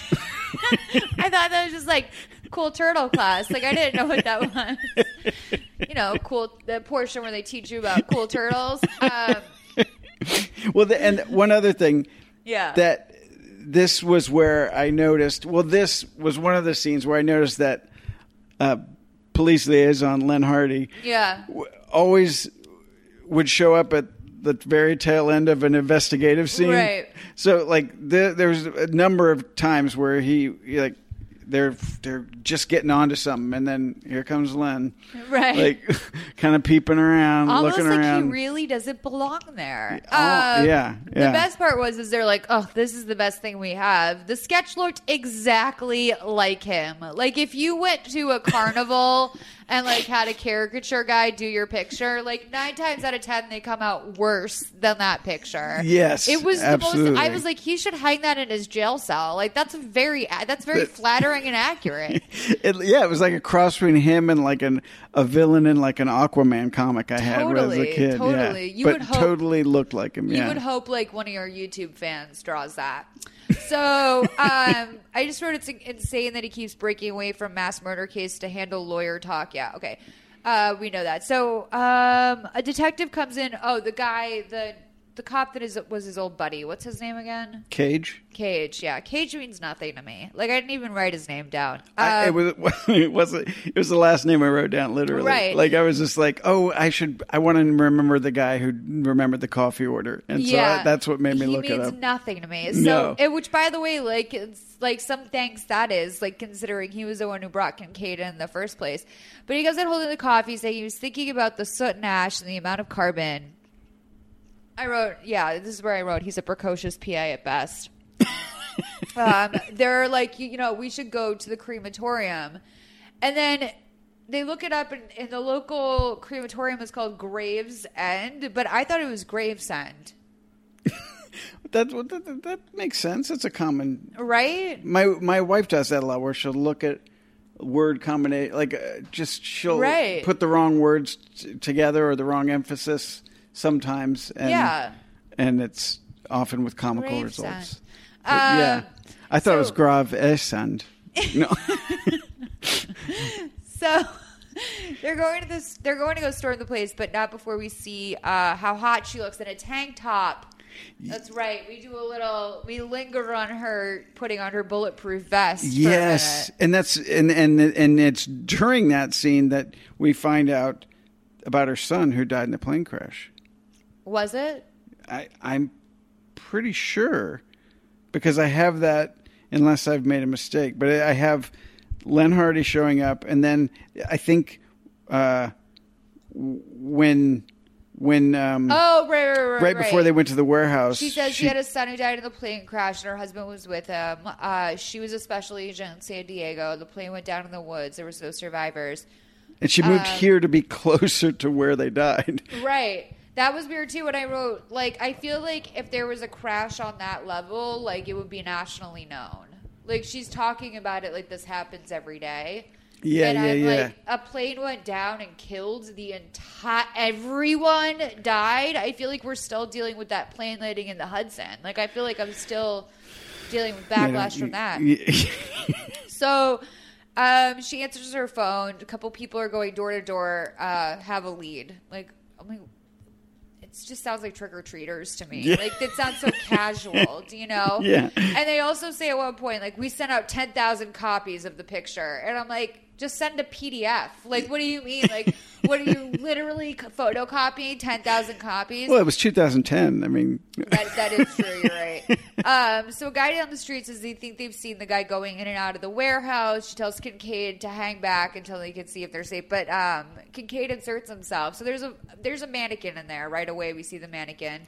Um, he comes around and lets himself in. Kincaid said that this fits with the psych profile for him to have cleared everything out. It's orderly and precise, but the, he notices the TV is still warm. Yeah, he puts his hand on that tiny little mobile, portable type TV. For kids out there, if you don't know, they used to have TVs that were the size of a shoebox. A sh- yeah, exactly, a shoebox. Yes, and it was, and they were long and thin. They had a very small screen, but it was like the the Everyone's weird a very uncle deep, had one of those. very deep. Yes, Yeah, they were really long. They Yeah. were really long. I mean, that's where that's and where often had a dial instead of a chain. Yeah, That's where the TV stuff went. All the way back there. It was just Yeah. so. It was a really and everyone. It, the only people who had it was like someone's weird uncle that lived in the garage. Like they were Eh. very. that was a luxury appliance. Oh, have. absolutely. Yes, Um, yes. And it was yes. He puts his hand on it. Oh, TV's still warm. He can't. Couldn't have been gone long. So Kincaid finds some paper jammed into the wall. Yeah. Um, he says it looks what like what the demand letter was written on. I was like, you mean a yellow legal pad? Um, she gasps a mannequin head. She finds a bomb. She tells everyone to run out, but Kincaid is like dead set on pulling this piece of paper out. Um, which, by the way, they all should have directed their attention to the piece of paper. There's nothing else on the whole place except for the bomb. You know? Yeah, yeah, yeah. Um, so the shot of the three of them running away from the place, we should add that Cage is a moron and like trips and like breaks. his it break leg. falls down the stairs, breaks his leg. So they have to like haul him out of there together. Um, and Kincaid slows up the whole process because he's obsessed with getting this yellow piece of paper. Yes, I mean it was it, it was a little like, dude. I mean, just gingerly trying to pull it out of the, Right. you know, whatever, you know, yeah. It was. and- I, I mean, I think that like both of them are a little psychotic for these actions because on one hand, that piece of paper is no doubt very important. true. On the other hand, there is a bomb about to go off. Yeah, yeah. It it was And we know that the digger does not fuck around. Mm. like that's not some like false attack. Like this is this is a this bomb's gonna blow the windows out. Yeah. Which is another reason why you and I started. I mean, we really got started on the budget talk because that was an impressive blowout. very they did. impressive. They blew the windows out. It was a two story. stories of windows blew out. And I that's was like, expensive. I've never dealt with budgets like that. Like, what do you think that would cost to do something like that? Because you have to have I mean, pyro and like Yeah, pyro for two floors, and then you know the whole crew. Like that's going to be. Is it? Don't you have to pay the actors more when you expose them to smoke? Ah, that's a good question. I, You, don't- I know you do, but I'm like, it, would they be exposed to that? Because it does seem. I mean, they're not going to have the three actors actually running away from the. That was green screened, right? Yeah, well, yeah. I mean, eh, or some weird pull of focus where they're Right. super far away, and it makes them look like. But, but yeah, I. I mean, it's got to be. I, I don't know, hundreds of thousands of dollars, Damn. Yeah, I I have a theory that. and and I could be way off. What's that? No, I was I was just telling the audience that I have a theory that this is retro. This was purchased retroactively by Lifetime after it didn't quite meet the dreams of the um, filmmakers. Yes, yes, the um, uh, Paramount, but also the s- film studio, Patriarch, Oh. Patriarch Studios. Does Kate, I've never heard of them.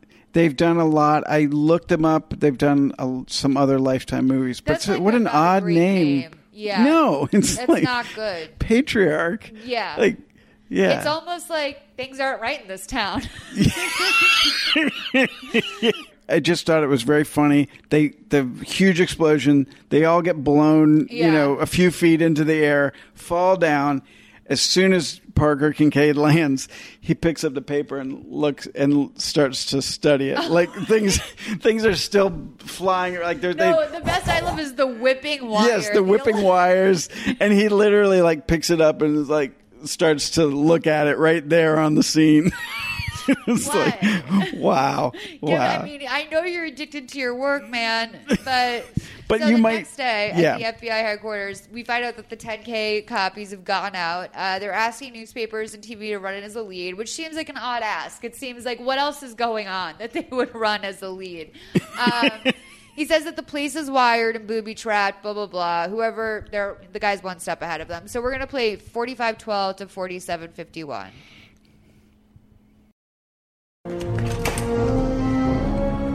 Hey, what happened out there? Place was wired, booby trapped. I must have figured we'd find the place eventually. Yeah, whoever's behind all this has been one step ahead of us all along. But now we have this, and it might tell us where the next target is. It's mainly doodles, but seem to be letters underneath. Can you write this down? Yeah.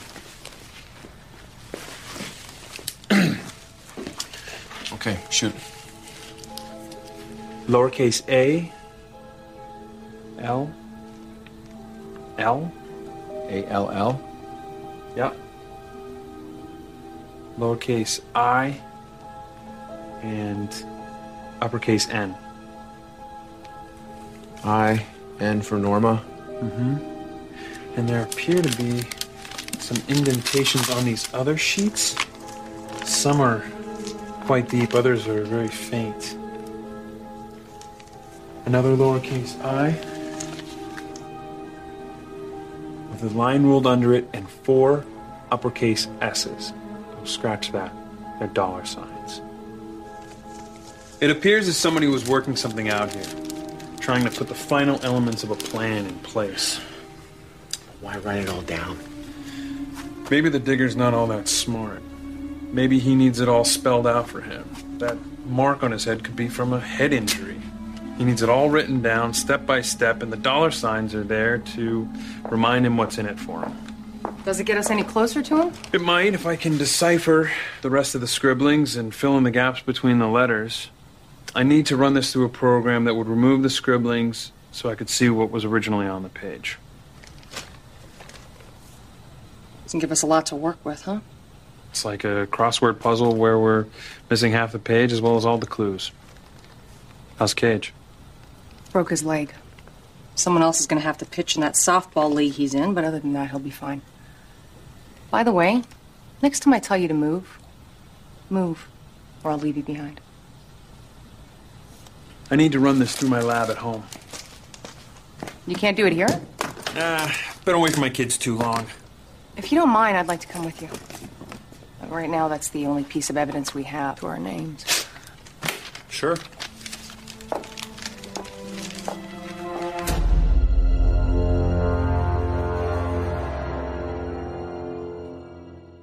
Wow. We were just talking about that that first that like they slammed Cage pretty hard by saying that he a softball a woman's sport. By the way, it, do guys? I mean, do guys traditionally ever You- play softball? I, I was in a I was in a fast pitch softball league when I was in fifth or sixth grade. I did do little league later. I don't know why, but it was but it was intense. It was fast pitch. Like it Yeah. was it was. Uh, but yes, so I guess there are. Uh, They're shading him. oh, they're shading him. Yeah, big time. I mean, not. A, I mean, softball, no softball. They don't Right. mention like you know.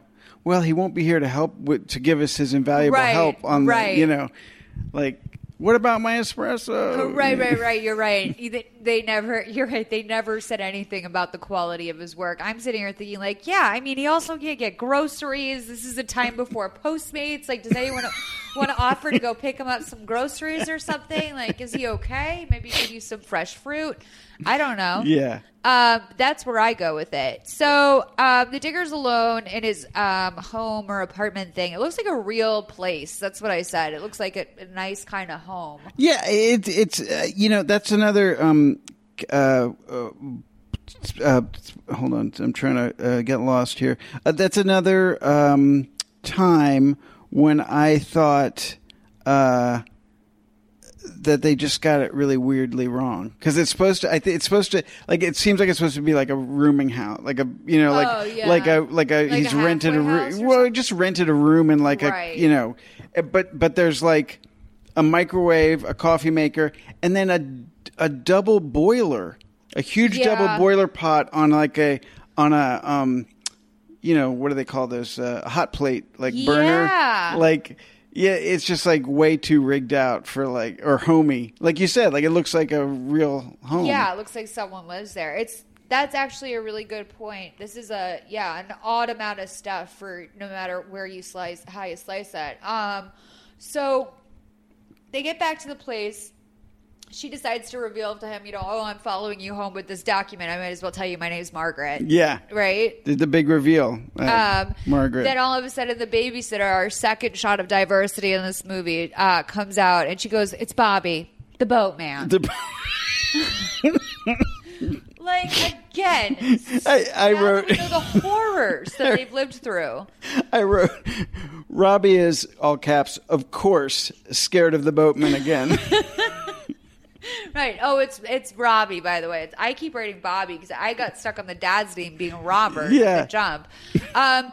So he tells him uh, he heard the boatman in the garage moving around. Um, he's going to go look. Margaret and Janet are going to stay uh, stay with him. So the kids, I, I mean, I had a single parent before. Like, you don't trust any other adult that your parent brings around when you have a single parent because you're like, what's the deal? Like, are you going to hurt them? Like, mm. are you dating? What's happening here? Like, Yeah. as a kid in this situation, both of these kids were way too cool with Margaret. yeah, way too comfortable. They. You they, need a they didn't. title. You need like I need to know how what how you are here, what you are. I would have clammed do. up. I would have like just like he would have come back up, Right. and I would have, you know, we would have just been sitting in silence while the babysitter and Margaret like made small, like awkward small talk. exactly. But and and another thing, so he's downstairs. The do- neighbor's dog Chester got, Yeah. got in. But this is my granddad's name, by the way, Chester. Really? Yeah, which you know, Chester um, was a cutie, and I was worried that. Well, I mean, I guess back in the early 2000s, you still let your dog run around the streets. Now, you would never do that. yeah. But in post 9/11, you wouldn't let your dog run around. but Never, never. yeah, no, like cute little fat beagle in your drive or in your garage. How cute is that? Yeah, but but that was like the one. That was the one. Um, like they almost got with like just that cheap scare of They like you know, gotcha. clatter, clatter, run. like, huh? But he, but if you think about it, he was downstairs for literally two minutes. Yeah. He comes back up. They've been. They were sitting in the living room. It comes back up. They're all in the kitchen. The babysitter's drying uh, drying dishes. There's fresh cut melon out, and and then there, the the Shannon of course is. Hey Robbie, remember that time we got sprayed by a skunk? And they're all laughing. like I've been. Uh, my dog was sprayed by a skunk. I don't laugh when I think about like that. That was not a like a No, happy. the- these people are way too okay with trauma. Like they're just between the casual mentions of the boatman. Like the baser just comes out the boatman. I'm like, wouldn't just for insurance purposes alone you want to whisper that? Like the neighbors are like probably like there was literally a fucking rapist and murderer. In our backyard, and why? It's because of this Kincaid asshole over here, just bringing him into the neighborhood. I mean, this is by the end of this movie, you will learn that he is an insurance risk, to say the least. Absolutely, yeah. And Do you the- think it's like harder to get insurance if you're in the FBI? Ooh. I, I, I, that's a very good question. I and have no idea. Or do they have? the CIA? Do, Oh. do you lie to the CIA about your job, or you do? It? Does you Lie to the lie to the company. insurance companies? Yeah, Probably. yeah. I mean that. Wow. Yeah, some deep state. shit Just so you, I'm there. not paying for that. Okay, Hey, State Farm. I work at Best Buy. I'm not paying for. All right. Not, I don't want the CIA coverage. What if you they're all on Obamacare? That would just be that would be giving that would be giving them exactly what they want. Those Republicans. So, um, okay, Margaret and Janet, yeah, blah blah blah. We're we're they're really good friends. So, um. Oh, this is the other thing. She tells the kids that she's one of their friends from work, and I wrote he's not supposed to have an outside job. Yeah, that's the second time there was a reference to that. It seemed Right. like like, and I kept. Yeah, I was Don't definitely you remember like, the custody hey, case? Whoa, whoa, whoa! Hey, like Right. work. What work are we talking about? Like, Right. oh, you brought my daddy the Thomas Jefferson letter. Like, right. Yeah. She's a potential buyer for the letter. Um, so I wrote, why did I put something about the boatman puts a real strain on a yes, marriage? this is the because Parker they he does the sword and shield theory. He Yeah. t- tells Oh, her yeah. about that, and then he says he says to her, Parker says to Margaret, something like the boatman can have a real strain on a marriage.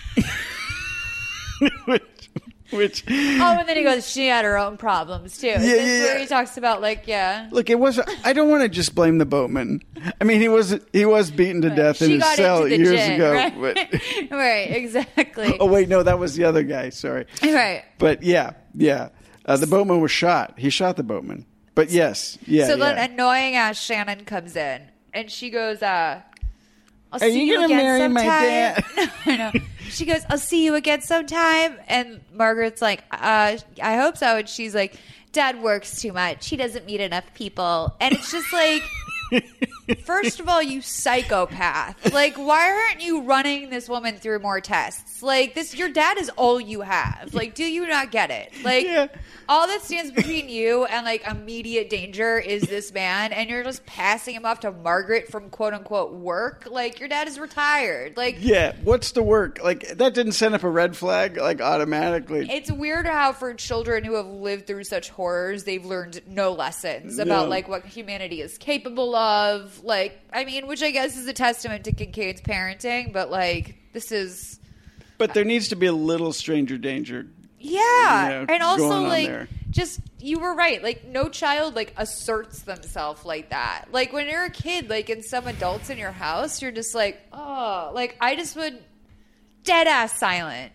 Yeah, it would take a lot Right. of time, like a couple days of really fun events or Right, something for me to be like, hey, maybe see you again, like or so, you know, like it's it's just yeah. It, but this is like literally they've shared some melon or Right. something. Talks like, about the skunk. Yeah, yeah, How yeah. that even came up, I don't know.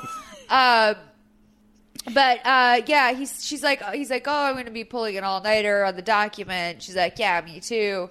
And he's like, but I can't come in tomorrow morning for I need an hour to go to court. So then we see again the Malls version, uh, and then we see that someone's watching them from outside.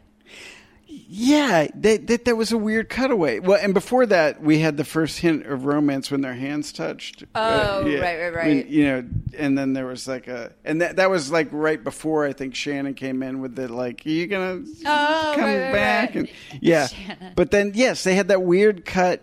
I couldn't tell. It was strange. They cut like it was a weird, like someone's watching perspective. Yeah, and, then- I was like, probably the. bo- I mean, you're just yelling the boatman, probably his son, like or someone, or the digger. Or, Yeah, yeah, yeah, someone. One of these dumb named like killers. The digger. I mean, why would he? Okay, anyway, day three. it's eight thirty in the morning. So, um, they need to keep. They're saying we need to keep moving forward, keep everyone on high alert. They're trying to keep uh, the areas where large crowds gather together. This is actually. Is this the Fourth of July now? Yes, because people, people, they're saying like people are saying if we don't celebrate July Fourth in a traditional fashion, the digger will win. Oh, You know, right, like right, that right, right, right. And uh, we should point out that all of this like legal proceeding taking place on the Fourth of July. I mean, I don't know if LA is like the rest of the country, but like people are gone on July second and they don't come back till the sixth. Like professional. I mean, isn't Fourth of July like a legal bank Yes. holiday? Like no one shows up anywhere. These people are doing like not just court proceedings, but like pretty like run of the mill like mediation. Like that does not need. This is not a rush job. Yeah, yeah, yeah, yeah, yeah, Uh, yeah, yeah. The, they're in yeah with, with the um the custody thing. Yeah. Yes, yes. Sitting down with attorneys. That was on the Fourth of July. Yeah. Yeah, and so uh, the ex-wife is saying she's sober. We cut to that now, and she's saying she wants the kids. Um, uh, he's like, "Well, you just went on vacation. You didn't take them." She's like, "I can't leave the country with them," um, which is like good. I think you know. I guess the courts recommended that, but that's typically the case. Like she acted very wounded about that. Um, and but I was like, that's kind of gross anyway. Like you're there with Jeff. Like who is Jeff? Like Jeff Yeah. could be a fucking pedophile who found you. Okay, which by the way happens. Like I guess Absolutely. that happens. I I'm new to this thought, But apparently, single moms should not be talking about their kids on their dating profiles because that can draw in a pedophile. And who Yes. knows who Jeff is? They've been through enough. Yeah, absolutely. Um, so he's like, I gave up my career to be with them, and they're like, well, the kids are, you know, you gave up your career because you almost got the kids killed. Um, they have dueling reports from child psychologists, Yeah. which is just, guys, you can get a doctor to say anything you want. Yeah, exactly. That was my takeaway. Um, the the best part was like the lawyer looked almost surprised, like they looked crestfallen, like when P- they Penny? realized, yeah, Yeah. When she was like, and we also have, and they were like, oh, I didn't Ah. fuck, like they were like, that was my ace in the hole, man. This letter, and and and and and Joy uh, Jones' lawyer, um, Yeah. who's pretty good actually. By the Yeah. way, like he just he played it straightforward, like a shitty, like a Yeah. shitty good lawyer would do it. You know, I bet he books a lot. yeah, yeah, yeah. Um, he they had like they had the better evidence. They had like that. Not only did they have the dueling report, but they had like a couple extra reports or something. I can't And what- she's a drunk. Like that's a bad sign, Kincaid. Like when your newly sober wife is showing up way more prepared than you. Mm. You've only been working on this for two days. Okay, that's not really an excuse. yeah. So, um, Kincaid tells the FBI agent to pull his car around back. Oh, Harvey. He tells him no guns in the house. Um, then he goes into the we're using the nanotechnology to slice a sheet of paper like a gene. Um, layers and layers so you can see inside. I love that. I mean, because to me, I'm like, I know exactly what's going on. You're slicing that shit like I get it, like a gene. I took science, like you know what I mean. I've seen that diagram. I've seen it. So he goes, there might be letters or words or phrases phrases that hold the clue. So it's eleven fifty seven. The shooting will happen at noon. Um, Twelve p.m. has passed, and there's no calls, no movement. So yeah, and the, like it's like two or three before noon. Like you know, eh, there was there's not a lot of. I mean, they kept looking at the clock, but like there wasn't a lot of panic or like even Right. You know, like fuck, I can't find it. I can't find anything. You know, it, like there was just kind of this resignation that they were. every minute that they spent like kind of dilly dallying, like looking at the clock, I was like, do you guys get it? Like, do you really get it though? Like, what's on the other side of this? Because what happens is, is like inevitably when that strikes noon, at about noon 01, you're going to get a call that upwards, if the guy's doing his job right, upwards of 14 people have died today. Like, you've gotta, like, and they're just like watching the time pass. Like, it's about, like, the Macy's semi annual sales about to start or something. so, we're gonna play 5840 to uh, 10103. It's Lucas. Nothing from any of the units. Ours, Metro, Transit Police? Okay, great. Thanks. Yeah. Really? Nowhere? Thanks. Nothing. I don't know, maybe he got cold feet when he saw how many guys we had out there. Could be. You don't think so? I'm interested in fact, not speculation. You got anything yet? No. Just random letters. Daddy, can I have something to eat? Right back.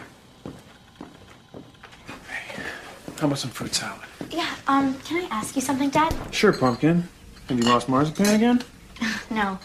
I just wondered if I can stay up for the midnight fireworks. Yeah, midnight. You can stay awake that long? I just really love to see them. It's so beautiful, and everyone cheers and waves their flags. And I've stayed up past 12 before. Um, yeah, that's a great idea. Why don't you, me, and Robbie stay up and watch the fireworks? Okay. I'm gonna go back to work now.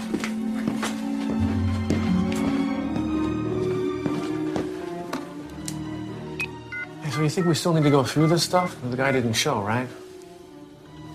Hey, I don't think we should drop our guard just yet. The three days are up. Shannon just asked me if she could stay up till midnight. 12 midnight. The demand note didn't say anything about noon. It said he was gonna kill at 12. You really think he'd give us an extra 12 hours to stop him? It's also another 12 hours for him to set up something really big. We're not done with the digger yet.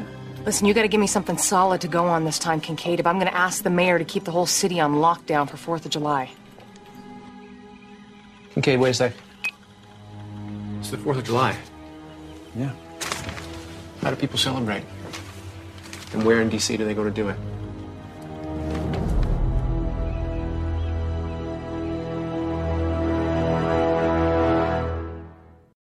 One of my favorite ways to watch Lifetime movies is on the Lifetime Movie Club, streaming 100 Lifetime movies anywhere, anytime.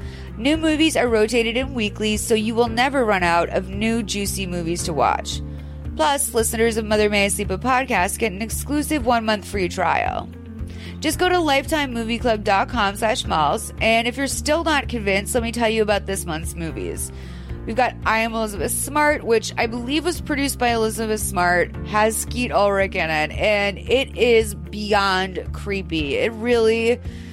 If you ever thought you knew what happened to Elizabeth Smart, watch this because you didn't. Uh, Cocaine Godmother is on there. How could anyone not watch a movie called Cocaine Godmother? Ann Rule's Too Late to Say Goodbye and Committed. Again, to get your free month of Lifetime Movie Club, go to lifetimemovieclub.com slash molls. That's lifetimemovieclub.com slash M-O-L-L-S for the exclusive to us offer of one free month.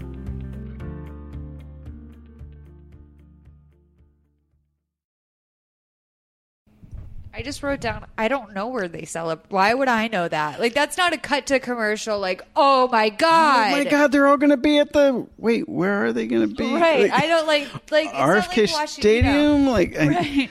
If it was like, I'd be like, oh, Times Square. If it was New York, Yes, like, exactly, You know, but- but, like, no one really knows anything about DC. Yeah, I mean, we, I mean, I've I've spent lived in the area, so I like I know like the National Mall is a thing, and the, Right. like, but like that's not you know, uh, uh, yeah, I, I don't think that's nationwide. You know, like I don't know, Yeah. I just a oh, lot of no, people are I- probably gonna when be we like, got to the women's march, I was like, why are we going to a fucking mall? The- and then I was like, oh, oh, okay. I was like, I, who know that this was called a mall? I was like, I had no idea. It's just a strip of grass, y'all. Like, there's no piercing pagoda. you no, know, like- I was like, this seems like what we're meeting at a mall. That seems weird and cheap.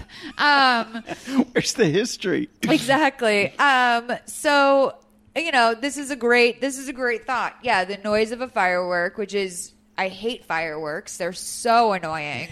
I despise them. And you know who loves them? Of course, our our mortal enemy Shannon.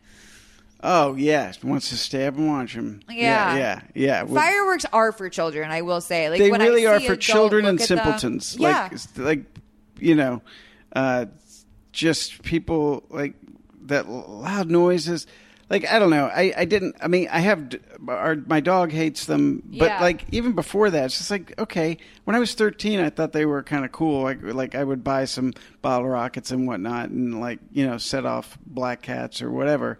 But Right. like that's it. No, it's done. Are you familiar with the app Nextdoor? Oh yeah. Okay, we had a. There was, you know, Glendale is my beautiful community. I love it so much here. Um, but there was quite a to do surrounding the fireworks at Glendale. You know, there's a lot of egos involved. Some people love the fireworks, some hate them. But the Nextdoor app was ablaze uh, on the day after Fourth of July. Oh, the day after. Okay. Yeah. Kelly Morris wrote, I believe animals can take Valium. Given that the French used to masturbate their kids to sleep, Fido may survive the temporary days. I just moved here and was actually super happy when they started going. I'm sorry, but they're so beautiful and it was a lovely sight from my bed. Peace sign emoji. And then she wrote asterisk, I can't believe I have to correct the word masturbate. I was like, girl, What the? First of all, what is going on in Glendale? Secondly, the French used to masturbate their, their kids, to sleep. Second, third of all, this is your response to people being like, the fireworks really upset my dog, and also they're illegal in this neighborhood. That is, I can see why you saved that. Like, the Great Glendale Fire happened a few years ago because someone flicked a cigarette off the 101. Okay, uh, so yeah, like, yeah, yeah. uh, we don't need fireworks up No. here. That's absolutely the last thing we need. I don't understand the egos involved in fireworks either. Like people just like wanting to buy them and light them off. I'm like, y'all are drunk idiots. Yeah. Like it's I just it fills me with rage. I Like, love my drinks. I love like my my summer fun. But the last thing I would want to do in that state is light a fire and like Yeah. that that does nothing for me. Yeah, And me it makes. Wax upset. Uh, Yeah. So We have to build a little special cave in our closet for Olive. Like, Yeah. like, you know, like so she can go in there. Luckily, well, not luckily, but she's 13, so she's losing some of her hearing. So he's losing his hearing too. I think, it's a you know, tough day. It's yeah. a tough day when you come home and he doesn't know you're home Yeah, right away. yeah. You know. Um, I will say, what neighborhood do you live in? I'm in Frogtown, so I'm oh, not far right, away. right. So and it's not that bad over here, though, is it? Oh, it's Fourth Frog, July. is it Frogtown? Is it, yeah, is it bad? Oh, it's terrible. Similar It- area. It We're start- not far. No, we're not far, and it starts. So it starts, you know, weeks before. Like there's always. Oh, right, And then right, it right. peters off like for about a week after. But like the night, uh, it's just like a war zone. Like it's just, it's amazing. Like it's full on dynamite. Like it's like, like what are you doing? Like Yeah. you know. Um, yeah. No, you're right. I guess like before this, I lived at like I've always lived in areas where there's that's not happening. Yeah, yeah. You know, I mean, in so- Bro- when I was in Brooklyn, there was I was in a Red Hook, and it was bad there. But like, at least it was finite. Like you knew, like they were going to do their thing for an hour, and then Right. You know, but here it's just it's like just all night. Like Yeah. you know. And there are those assholes that hoard them. And like, Yeah. yeah, it happens all summer. Where are they going to buy them? Mexico? Someone said Mexico once to me. Uh, that I mean, well, I'm sure you know. I don't know. They're available. I bet they're legal in Vegas. Yeah, I mean, I, I, when I lived in New Mexico, I mean, there was places like over certain uh, uh, geographical lines you could get get them. But I mean, who knows? But Did yeah, but on next, those parts of New Mexico where everyone gets welfare. Um, no, no, I was in. I well, no, I was in Albuquerque. I lived in Albuquerque. Yeah, when I was in Albuquerque, some waitress was like, "You guys from LA?" we, we talked about this. yeah, it was fascinating to me. yeah, but I can't remember. That wasn't the case. Yeah, I, I think it's probably a new thing. But she was saying it to me like, "You should fuck the LA thing. Like, come here. We have welfare for free." And I was like, "Tight." Like, Okay, now I know. But but you don't have no, it's everything like else. like the Twinkie fact. Like it's like I'll just carry it. I can't. I will never unforget it. That like if all else fails, I got two hundred bucks a month waiting for me in Albuquerque. yeah. Um, Oh, so fireworks mask the gunshot sounds. Yeah, so the digger's at home loading his gun.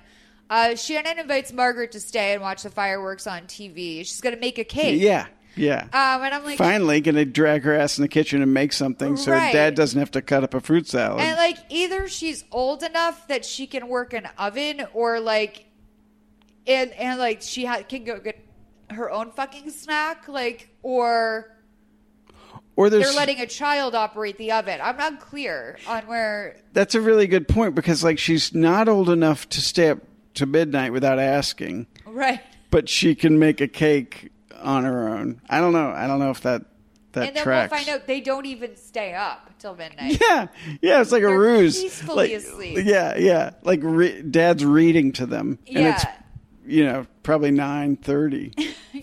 switch the clocks forward.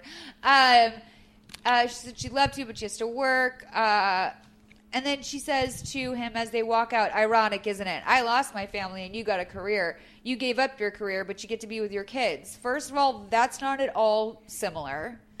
and secondly, that is not ironic at all. It's just like really tragic. Yeah. You know what I mean? Yes. Yeah, it's like two tragedies. Like, look what these two tragedies have, look what's been born out of these two very different tragedies. And even then, it's still not ironic. No. Um, so it's just the world is fucking terrible. So he goes, "Be careful out there tonight, Margaret." So we get the call from the lawyer. And he says, he says, be careful out there. Um, Shannon Shannon's saving a piece of cake for you. Exactly, exactly. She wants you to- There's a lot riding on like Shannon's future with Margaret, which I do not like. I Uh-uh. find it very skeevy. Yeah. So the lawyer who's burning the midnight oil says that the court has uh, mandated home visits from him and Joan, and she found out from her friend in social services that he, uh, he's like she's likely to come by tomorrow, and he goes, but it's a holiday, and I'm like, no, motherfucker, today's the holiday. Like the FBI is working, your lawyer's working. Yeah, yeah, yeah. There's just there's no holidays. And also, no one has a friend in social services that can give a rough, es- especially not Washington D.C. Like they've got so much on their plate. oh yeah, no, yes, uh, you know maybe uh, see her in two months, three months. You know what I mean? that's the that's the uh, that's the the special tip. Right. Like that's the like, inside information. She might be there within three months. And like literally, unless your kids are covered with roaches, she's probably gonna say you're cool. Like there's really nothing. It's terrible. So. Um, yeah, this is where He's like, what are you? He's like, what are you doing? He's like, what are you doing tonight? She goes, going to watch the fireworks with friends at the mall. Why? You need a date? What? Oh, wait, does he say that to her? She says that to him. Oh, she "What are you doing today?" And he Oh, goes, yes. "Going to watch the fi- uh, going to watch the fireworks with friends at the mall." Why? You need a date? Like Penny, Penny. you really that's and it's that a conflict of interest. Like, were they hooking up during the divorce? Like, you know, maybe post boatman. Like, post. he needed some comforting. I don't know. So he's like, "Stay at home tonight." And she's like, "Why?" He's like, "I can't tell you why. Just stay home. You're gonna have more fun. You're gonna have more fun. And I uh, don't know Trust if I would me. describe it as more fun, it's more fun than getting murdered. but less dead. Yeah. yeah, yeah, yeah. So uh, Margaret briefs everyone on what's going to happen. Uh, they need to know everything except where the they so they know everything they need to know except where the dude's going to be coming from. Basically, um, he says that the family has to get the house cleaned up and ready to go for the Fourth of July. Uh, it's just like a lot of grab ass until then. Uh, it's ten fifteen p.m. The digger's walking around the mall already. Um, then we hear uh, Kincaid's in his office. Marzipan's Just going wild on the wheeling wheel. up a storm. He's like literally like what what what is going what is that sound? Like of course it's marzipan in his office again. He already pulled his son's shoes off his desk earlier when he told margaret like i don't know how my son's stuff always ends up in here. And then him him and marzipan have like, did gerbils do that out of stress? probably. Like what a horrible life. Like really like you live in a it's like if i lived in a gymnasium like it's really you know with like a like a trampoline like that was it just a concrete box and like a trampoline i would be on that shit just j- jumping and jumping I'm gonna die. That's so. It's so true. What a terrible life. I mean, thankfully, like I put way too much human emotion on animals. Like you know, marzipans not really torturing themselves the way you and I would if we lived in a trampoline house. But but I do. Yeah, I, I mean, but then, he, but but Parker Parker's like, oh, hey, hey, you're not the only one, Marzipan, or so. He says something to him, you know, like I'm stressed out too, so chill out. right, like he'll ever know Marzipan's struggle. No one remembers where he is. Like, how long do you think Marzipan's been missing for? At the longest, like four days. Like. They talk about him being missing, like Yeah, like it's it's it's not a it's a big Right. enough cage where you're not going to be like you know misplace it like It you would know. suggest that they've been through some seriously hard hoarding times. Yeah. Like maybe this is just after the hoarders crew drove away. um, after the boatman, we just started hoarding. We didn't know what what would stay in our lives and what would go, so we kept everything. Okay, so we're gonna play 107.53 to 110.15.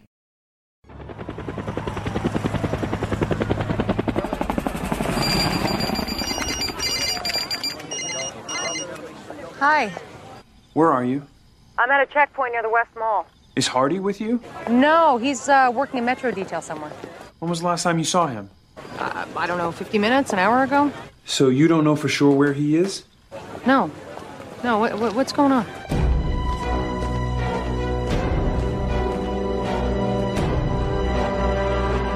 When he took dictation from me in the document lab, he was disguising his handwriting. There's evidence of tremble in several of his letters, which means that he was faking it. But he made a devil's teardrop on his lowercase i, the same thing that is in the demand note.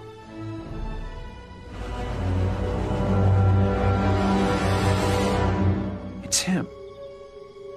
It's Hardy. Hardy's the one who's behind all this. He's the one giving the digger his orders. Hey. I need to be on the other side of that door, fellas. You'll need clearance. Yeah. Got that right here. Move.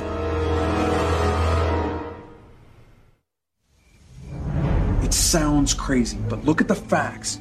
It was Hardy who led us into the ambush at Gravesend. It was Hardy who planted the clue about the National Mall and made sure that I didn't miss it. Meaning that you have got everybody over there and virtually nobody anywhere else. I'll bet the digger isn't anywhere near the mall. Why would Hardy? I'm. Why- Where's the 20 million from the city right now? It's in the evidence locker back at headquarters. Are you seriously suggesting? Wait a minute. What, what, what about the guy who made the demand, the one with the tape recorder? A patsy. Hardy probably told him that he would cut him in and then he killed him. So that we spend our time running in circles looking for the killer, not the real live guy who's still pulling the strings. I'm on my way there. Be careful, Margaret. You said you'd see Shannon again. I want you to keep that promise. Yeah.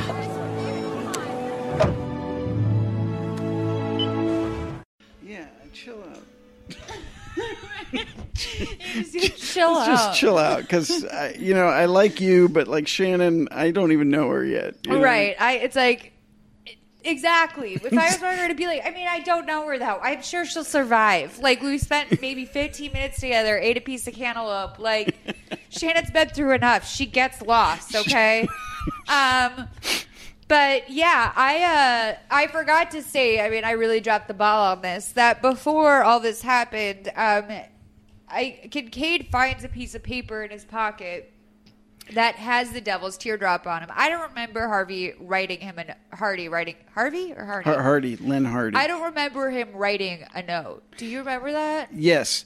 Uh, well, I remember when it was the paper that he has in his pocket is was from when Hardy was dictating. Remember that Oh. he's like, I think it's an I. He was looking to Oh. find like uh, the impressions, and so he's like, Hardy was dictating, and I heard him say an I at one point. So there's where Yeah. your devil's teardrop. But then like, then Margaret comes in, and then you see him like Parker rip the paper off the pad and fold it and put it in his pocket, and then I guess just forgets it Right. until just And the right moment. if moment. I were him, I would look at that and be like, like it was a loaded gun, and I would be like, I got to get this out of the house. Like I can't have this devil's teardrop shit in my house. like this is just yeah, this leads to no good. yeah, yeah, yeah. Um, it's very Even though the guy was beaten to death in his cell years ago. right. and like, here's the thing: is that Hardy, uh, Harvey, Hardy. Hardy, he. It was the obvious conclusion the whole time. Oh yeah. But I was stunned when I found this out. Were you? I, well, no, I, I, if you see what I wrote at the very top, Fucking Hardy, I told you. yeah. I was, I was a little because it was just like, like, t- just from the very get go, like. Hello, I am the police liaison you ordered. Right. My name is Len Hardy. I will do anything you need for me to do in the middle of a big FBI meeting. And it's just like, and then he keeps showing up at the last Yeah. like minute of every investigative scene. I I just had a feeling like this guy's, this could be, it just seemed like this oh, I was could just, be. I was gone with the movie magic. Hey, But look, good. I mean, you, I you know. was so unsettled thinking like he's had him in his house. You know? Yes. Well, and then, yeah. You don't know anybody. And Um, then you think about like um, that cut of who was watching. Right. Was it Right. the digger or was it Hardy? Yep. Yeah, I just have in all caps. We're supposed to believe this woman's living her life for Shannon. Um, so she, Shannon, uh, sorry, Margaret pulls up to the headquarters or whatever, where Hardy's sta- uh, stealing all the money. Uh, and he takes out his gun and shoots her, like right, shoots for her right away. Yeah, yeah, yeah. Um, he doesn't finish the job, so she walks around with her gun. And like at this point, I realize she's wearing fucking high heels or something. I wrote, just wrote she's in heels. It's like clack, clack, clack. It reminded like of my, me of like waiting for that noise to happen, so my mom would get me from the nurse's office at school when I was really sick. I'd be like, "Oh, I hear my mom's heels. Like, I'm good to go." Yeah, yeah, yeah, like yeah. that. It was like it's just such you. You'll never forget that noise, right? So Yeah, and I, but I also thought, just like, good, like I, I read there was something recently about women in heels in like movies, Situations or- of movies like this, yeah, yeah. but it, but it's just like. Uh, You know, like she's trying to run around in these impossible Right. shoes, like, Right. and have a gunfight. And like some chicks, like they do that. Like Yeah. they just like know how to walk around at like a six inch heel. Like it's their own foot skin. And I, I can't wear heels like at all. Like if that was a requirement of any, I'd be like the stripper in flats. Like I really would. I'd be the sole stripper trying to be like, can I make like a ballet flat work? Like how can we? Um, sorry to interrupt, but I just went to the restroom to blow my nose, and when I came back, I real I brought you something that I found from a friend of mine who spent some time in Washington D.C. working for one Mr. Barack Obama. It's a snow globe of Camp David. Wow! You know, isn't that fun? Holy It's a snow. It's a snow globe from Camp David. Who knew they had a gift shop? Who knew? Yes, Isn't that fun? yeah. Do not store in extreme in China? temperatures or in direct sunlight. Yeah, it stays in my bathroom. It's that is that is so that's the kind of snow globe I can get behind. Right? This is cool. You know, like Camp David or um, Christmas in July. Like Yeah. it's got it's all kind of lining up for me here. Um, but okay, so she's running around her heels, clacking around her heels on the rooftop. There's Um, a steam pipe. There's always like Yeah. you know, they got a oh, it's too you know static. We need some show some steam going Yeah, up or yeah. something. yeah. and I, I bumped on the steam as well, but I was like, well, you don't know how buildings work. Like, exactly. And then I, part of me was like, well, he, a, a bullet could have hit, you know, Right. maybe, you know, yeah. So I wasn't, I wasn't too, you know, it didn't bother me. My thing was like, if I, I mean, I don't teach cop training school, but I would feel like a big part of that would be like if you're a lone officer alone on a roof with a ruthless, a cop that you now know is a ruthless killer, wouldn't you get back in your car and then block the exit where he would pull the car out? Because I would be like, your car is probably bulletproof if it's a police ve- police vehicle. mm-hmm, And the really the only thing that you can do if you're on a roof is drive back down. So wouldn't the goal be to block the exit in your vehicle and not run around in your high heels trying to shoot the guy? Uh, yeah, I mean, I, I, I think, you know, if there's, there's just not like there's a helicopter waiting, um, or anything. Yeah, So, I mean, yeah, I don't, fuck think, with police, but if you want me to come in and like pitch some ideas, like let me know. I'd be happy to do that. Yeah. LA I know the LAPD listens to this. Uh, That would be so scary. Like, I literally would shit myself if LAPD. Like, I mean, New York cops really immerse themselves in social media. Like, Oh, yeah, LA yeah. cops don't really pay attention to that. I would die if like I found out. I mean, because I'm flippant. Like I've, I will be like, oh, I stole this once. Like I'll just say things like that. Now I'm like, fuck. Thank God LAPD is not savvy, social media savvy. I've said, I've admitted to a lot of awful things. Yeah. So, like in my world. So, um. Yeah, she has an expert shot. She's able to get the car cra- to crash. Uh, yeah, very impressive. and like not just crash but like it's hit uh, either the impact had like so, broke his leg or something or I mean, I love a fighter till the end. I really do. I love it in it when a movie or whatever when someone's like down and like they take the sack of money that's like twenty million dollars and he tries with one leg to like carry this case of. I'm like, God bless ya. Like you know, you fucking no one can say you didn't try. Yeah, absolutely. Like you really you tried to make that work. Um, this is so she shoots him, he dies, he slumps over, whatever.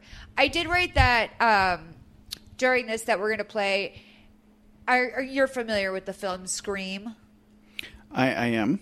He looks exactly like Matthew Lillard when he's breaking down Oh wow. in the end, and like he's like his face is covered with blood, and he's really just like, I fucking did it, blah blah blah. He like we're gonna hear Hardy's like goodbye, but before we but before we do that, I want to point out to you that he looks so much like Matthew Lillard to me in that scene, and we know I can't I can't find a face in any room, so it's one twelve forty two to one thirteen thirty nine. And we're going to be playing a lot of audio up coming up here because there's a lot of a lot of fun stuff at the end here. Pretty cool plan, huh? One of the greatest heists of all time. And maybe even the greatest. The digger. Where is he? Is he at the mall? The digger. My old Marine buddy, the digger. Never met an order he wouldn't follow. After that head wound. Perfect killer. Where is he? He's exactly where he should be. Doing exactly what I told him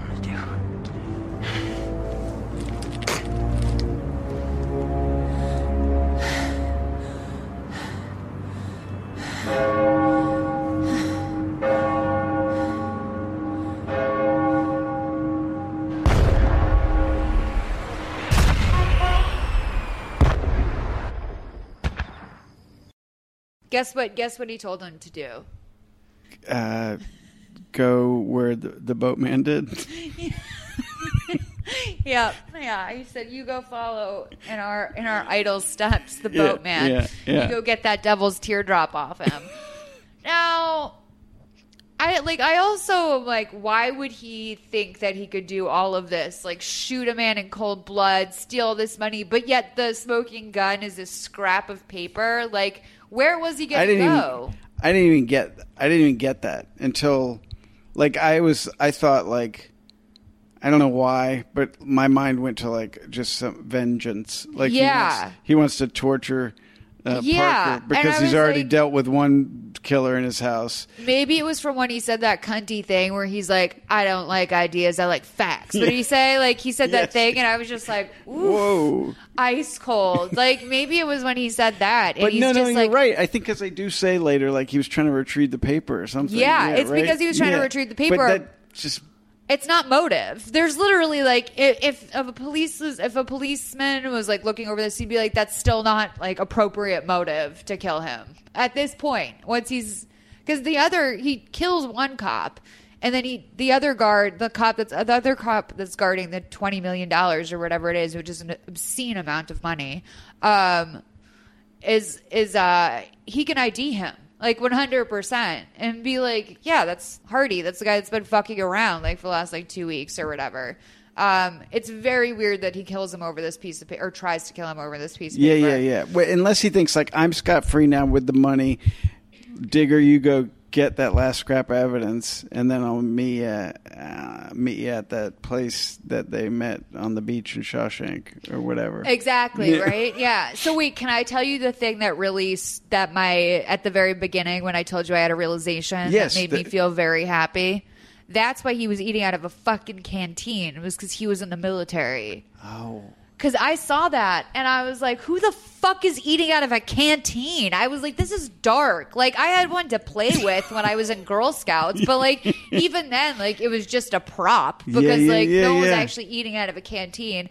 He's in the fucking military. That's why he had a canteen. Yes. Okay. Nice. But that really that really bothered me when I was watching it. I was just like, I can't get past it. Who eats out of a canteen? That's yeah. I think I was so obsessed with the Flintstones audio that I kind of like remember it as like a thermos. Well, that's how they got us. They all Yeah. knew that we'd be looking at something somewhere Yeah, and yeah. And all the context know? clues. Yeah. Now, what's great about this scene is that we should say that that you know Kincaid doesn't die. Well, we'll just spoil that for the audience because we can't play any of the scene because there is no audio because the two of them have the most strange silent fight outside of weird grunts. Like Yes. it made me think that the digger had such a traumatic brain injury that he couldn't speak anymore. Yeah. Because he was just like, ah. it was like two Frankensteins like, trying to fight each other. Tarzan and like- Frankenstein, like, exactly, yeah, yeah. yeah, just hair pulling and like a weird kind of like Meanwhile, Shannon and Robbie, who have been promised fireworks, Yes. are fast asleep in their beds, and like you keep getting scared that they're going to wake up and the and trauma. like insert themselves into the middle of the thing. Yeah. But no, uh, they just keep rustling around. Like as soon as you thought, like, oh, surely they're going to wake up now. Like by the third time you cut away to their bed, surely they're going to wake up now. No, they just keep rolling around in bed. Yeah, I I thought at one point I was like, uh, the son.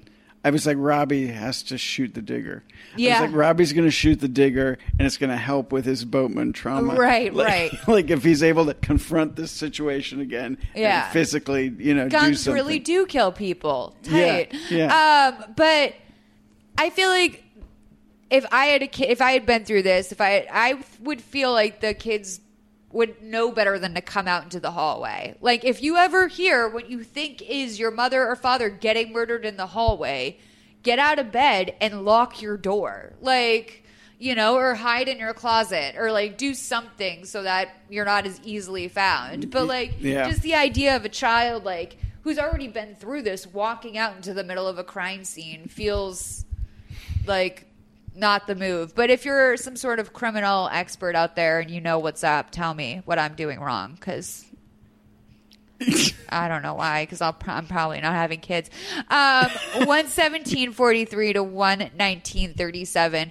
It's the first of uh, many fucking insane things that are about to happen. This is the ending to this is fucking insane. What we should say is that the digger is taken out with uh, a, a pair of scissors that um, Shannon scissors from when she was cutting up scraps before. Yes, the scrapping scissors. They fight. They have this huge fight. Um, he's able to successfully kill him with these scissors. Does he stab him in the kidney or something? Is that what yeah, it is? it's, it's yeah. The side it looked like a kidney or some sort of abdomen area Yeah. where it just put him out pretty quickly. but you have to know how to. That's like, oh, you have to know how to kill a man, sort of thing. You know what I mean? yes, Um, yes. Unless you yes, unless you just got really lucky. Yeah, because me with a pair of scissors, like that would take me twenty minutes. But Oh, like, yeah. you know what I mean? Yeah. But that's like, I thought it was just going to be the first of many things he had to do to get the gun. But um, yeah, the digger's taken out. There's blood all over the walls. But oh no, you guys, he has um, he has a social worker coming by tomorrow. Yes, and then he faints. Right. He like it's not even sh- clear. It like it's not even it's it was never clear that he was very injured. It's like he just faints. He's Yeah. just like whoa. Yeah, we see the house destroyed, and then he faints, and then the next thing we see is he wakes up in bed. He's all clean. Um, It's nine twenty. It's nine twenty in the morning, and then he got he got, he slept in, and then um, he comes outside because he sees that the social worker is parked across the street. Oh fuck! He goes into the kids' rooms. They're gone. He goes out. Bed's made. Everything is completely neat. Every the house is tidy. It looks perfect. You would have never known that a dead like you. So you start to wonder: Am I crazy? Did that even happen? Like maybe this was a dream. How Keeps could- rubbing the back of his head where his he- where he got his hair pulled. Right. And how could that be a dream, right? But there is he touches the carpet, it was wet. That's it's weird, right? So um let's let's play this scene where the Hey, kids, can you show me your rooms? It's okay. She just wants to ask me some questions. My room's over there.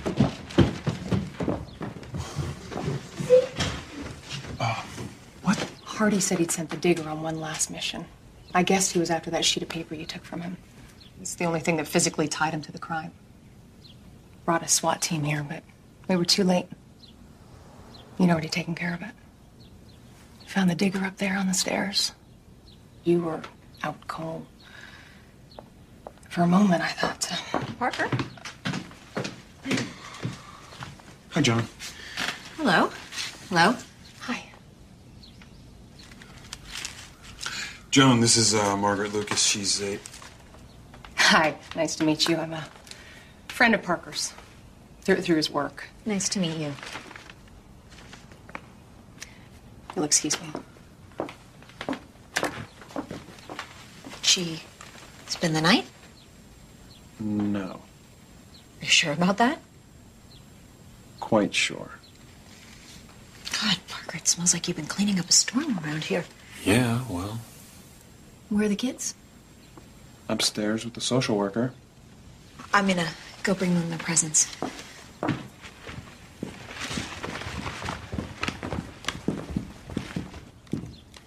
What'd you do? This place was a mess. I mean, there was blood everywhere. After we did forensics and bagged the body, I called in a cleanup crew. They weren't thrilled about working on the holiday, but figured we owed it to you. Did a pretty good job, don't you think? Yeah. I mean, aside from the missing hallway table, and there's some blood behind the painting up there on the stairs.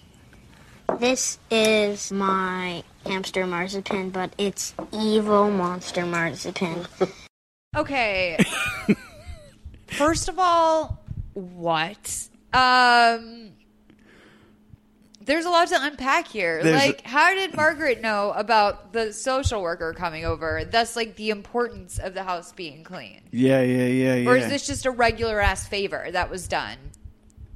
that is just that is the yeah, that's huge. Just That's- like, I don't want like, him to wake up to Did he have a couple post-its laying around like social worker 9 a.m. Right. tomorrow? Like, you went through my shit? Um, yeah, yeah, yeah. um, but yeah, it was uh, or like when- did Shannon relate? Oh, Dad, we have a social worker coming tomorrow. Um, she definitely would, but. Yeah, yeah, yeah. There's a lot going on here. First of all, the nerve of Joan to come in and be like, "Who's this?" Like, did she spend the night? Like, you've been getting dicked down by Jeff. Like, you wanted to take them on a European vacation. Like, you don't even know Yeah, this. you care more about the dogs than you do the kids. you Exactly, know? exactly. And you leave the dogs in cages, so that's really saying something. But Yeah. I uh there's so much going on here. And This was a very odd move for the movie to Yes. take the fr- you know, it's I guess it's a great it's a romantic gesture. I guess. Oh yeah, yeah, but boy, it was just like the amount of time, and it's the first reference to somebody being unhappy about working f- during the holiday. Right, right. is the cleanup crew, which you think if anybody to like have to work during a holiday, a cleanup crew would probably be ready for that. Type and it's also like you get time and a half. You're probably working an hourly wage. I was thinking like the lawyer probably can't charge extra for holiday rates. But if anyone is happy to be working on the holiday, it's the cleaning people who get an hourly wage. They're Yeah. not on salary. Like th- this makes no sense. Um, but and then to get like you've got to you've got i mean this this it happened after midnight right like the digger got there Yeah. after midnight Yeah, i think yeah. so between let's just say the digger got there at 12.30 12.15 even you know between 12.15 and 9 you have a forensics team come in bag the body like do all the crime police work then have the cleanup crew come in and the children are and then just happy in the morning. By yeah, the way, and who's waking up the children with breakfast and Right. like and all that, and like, no, let Papa sleep in. Oh, it's Yeah. Margaret. Oh, Margaret's here. Yeah. Like, Shannon, I'm sure thrilled, you know, like Yeah. to wake up to Margaret. I like, knew you'd come back. Yeah. But like, d- yeah, exactly. Was Margaret up all night long? She must have been because they cleaned the entire house, which the children either woke up during or did not wake up during. But either way, are very emotionally well adjusted by the time the social worker gets there. Everyone looks fresh as a daisy. Fresh as a daisy. Also, the mom went on vacation, and like most of the time when you go on vacation, you bring the kids presents. It's like you wrap it up in a T-shirt or something. But she has like gender-oriented wrapping paper. Blue blue presents for the boy, pink presents for the girl, and like there's forty of them. I'm like, it's Christmas morning up there. and like like now she comes over now like to bring gifts Right. and in front of the social worker and it's like that doesn't seem like a good move like you, you know you may think like this is gonna impress it doesn't seem impressive to me If I was the like- dad, I'd be like, "Get your ass out of here, dude!" Like, no, you can leave the presents at the door, or you can come trot them by another time. But like, d- like, absolutely I mean- the fuck not. We are Yeah. not on good terms right now. yeah i'm interviewing the children in your ex's house like this is not your time to It's be here. Yeah. And yeah. I don't even think she was showing off for the social worker. I just think she called the social worker in and didn't realize the gravity of what was being done. For a strange ass woman to come in your childhood bedroom and interview you, Yeah, like yeah. Go upstairs with the woman and let her ask you some questions about like how your in, happiness in your bedroom. like yeah, it's so so they're um we see you know Bobby's doing very well, very emotionally well adjusted while he's describing his different paintings to the teacher. Yes. Then Shannon is having a full blown fucking conversation with Marcy. this Like- this was the capper for me. This was where Marzipan's talking back at this point. Yeah. Because she's like, don't worry, Marzipan. Mommy might be different sometimes, but we're going to go live with her. Yeah, it's been fun living with dad, but it's like a whole. But we have we don't have a choice. Yeah, it's the full. It's like a full house, like, like moment, like that moment where like you're gonna expect the hug to come after. She's like living out a sitcom in her bedroom. Like it's very dark that she thinks Marzipan can digest any of this information, or that she's so sad that it doesn't matter. Yeah. Whether or not Marzipan understands. See, Ugh. that's that's actually what's sad. Is that like Just just think of like dead eyed Shannon. Just like it could be anything. Like it could be a sock. And just, oh, don't worry, mom. Mom, uh, mom is gets her turn now. Like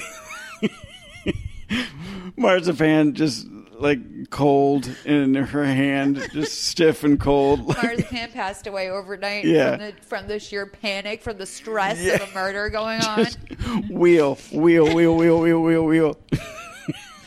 I honestly don't think a gerbil would just would survive something like witnessing a murder. Um, so uh, Joan comes downstairs and she's like fully fucking shook. Like as the kids would say, like she looks like she has seen a ghost. She's just like, Yeah. you know what? I take it all fucking back. I love the kids, but right now you love him more, and I love them away from here too. Like she, I mean, maybe she just realized how annoying Shannon is, and she's like, I can't live with that. Can't live with this girl who talks to rodents. But then she goes, Where's the table that was here?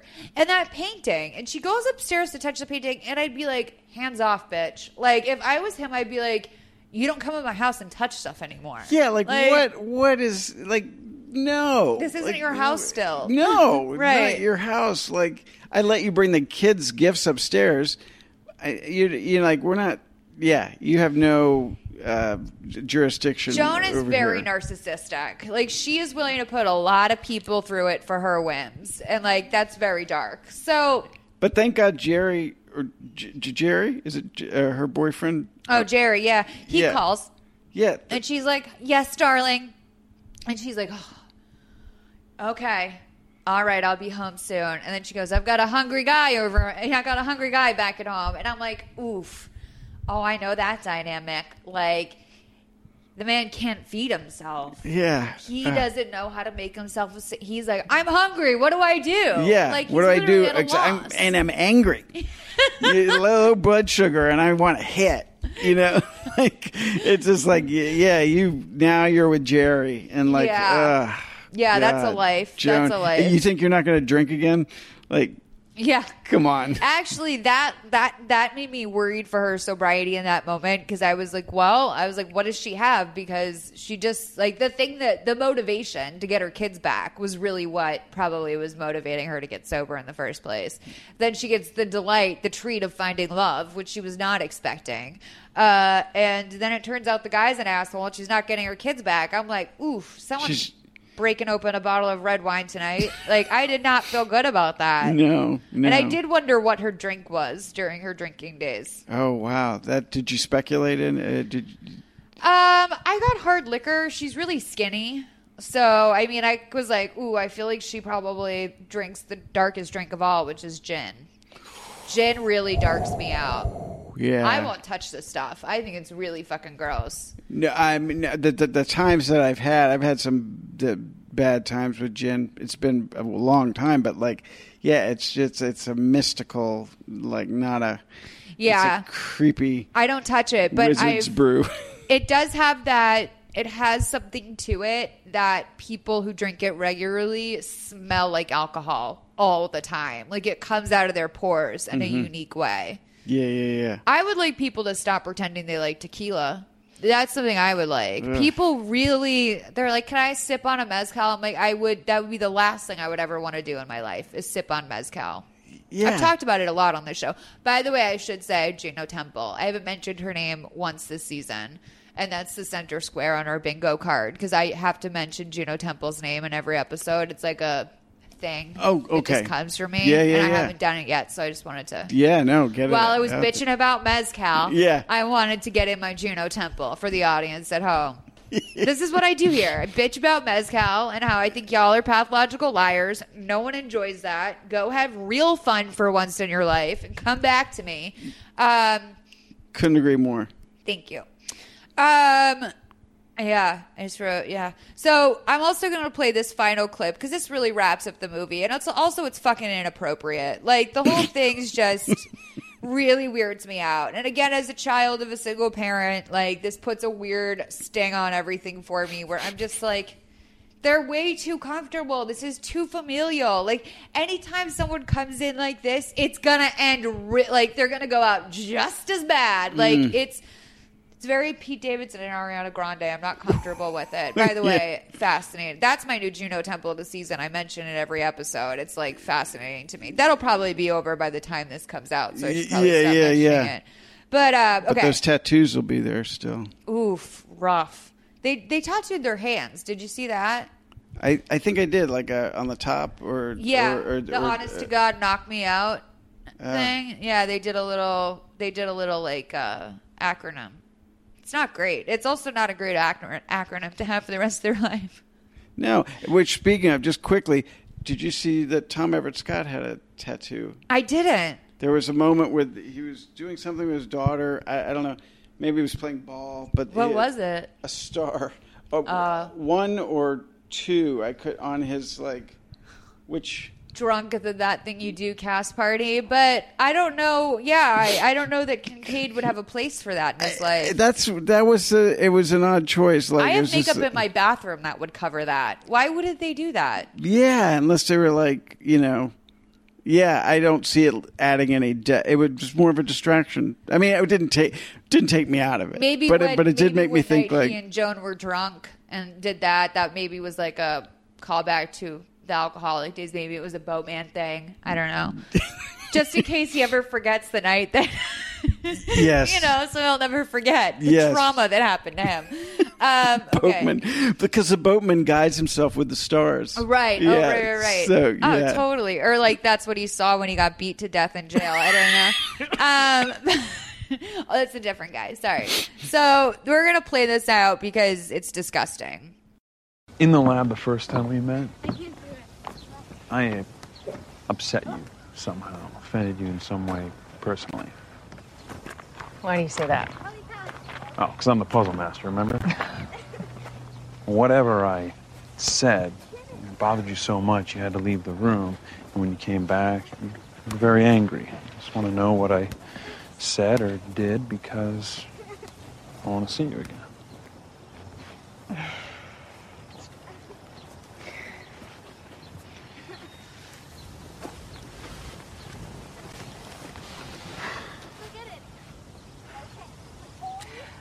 Before my son got on the plane, he wrote me a postcard to tell me how much he loved me. He must have slipped it in the box without a stamp, not realizing because he was only six.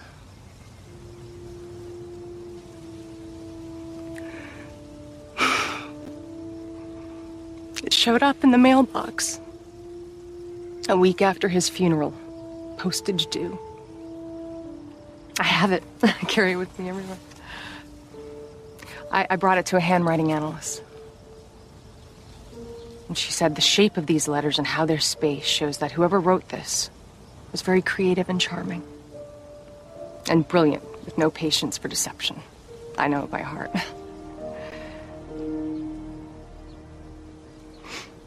She also said that he has a great capacity to love. And that I was very lucky to have a son like this. If I didn't have that to cling to, I would have lost my mind. And then you.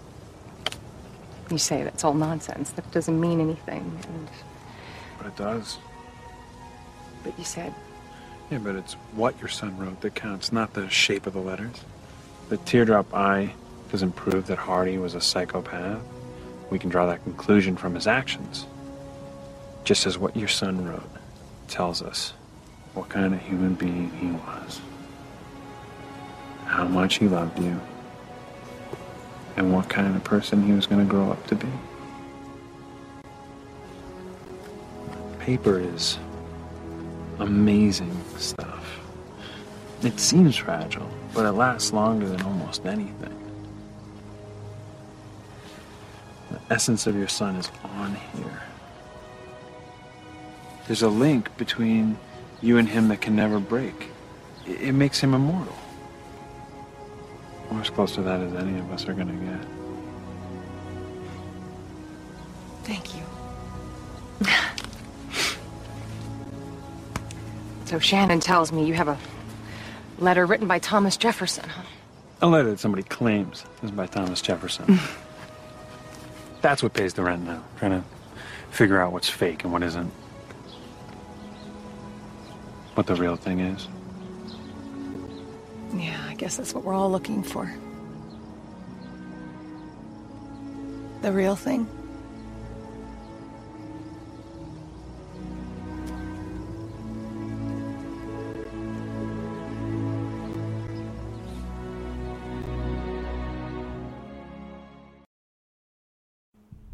Ew. And then they hold hands and they kiss and the movie's over. Ew. The real thing. Ew. Eh. First of all, it's not even a clever line to end the movie on. It's just cheesy and gross. Yeah. I felt like I really honestly in my own office, I felt like a 12-year-old like watching like a or like an, a 10-year-old watching like a sex scene with my mom. I was like, "Ew." Yeah, yeah, yeah. It's just so cringe inducing. Um All the kids do is play soccer, all they do. Yeah. and they're not great at it. You'd think Right. that they would be just due to the fact that they constantly kicking the. they're certainly not around. a match for each other. Like that's the other thing. Like usually with kids that that are you know four years apart in age, that they seem to be like one Shannon would just be kicking his ass. Yeah. but Yeah. no, she's uh, held herself back. Yeah. Um. So a lot of what lot about of- the day she accidentally puts those pants in the wash? Like that's my question because she takes this postcard in and out of her pants every single day. And like I've had some things that were left to me by my grandmother that like over the years like a couple things have broken or whatever and it's really like hurt. But ultimately I've realized that like if I had those things or didn't have those things, that doesn't take away my memories or hurt them. Like so ultimately it ha- it's been like it hasn't been that big of a slam to me. But I'm like, does she have to lose that postcard to know that like that is not her son?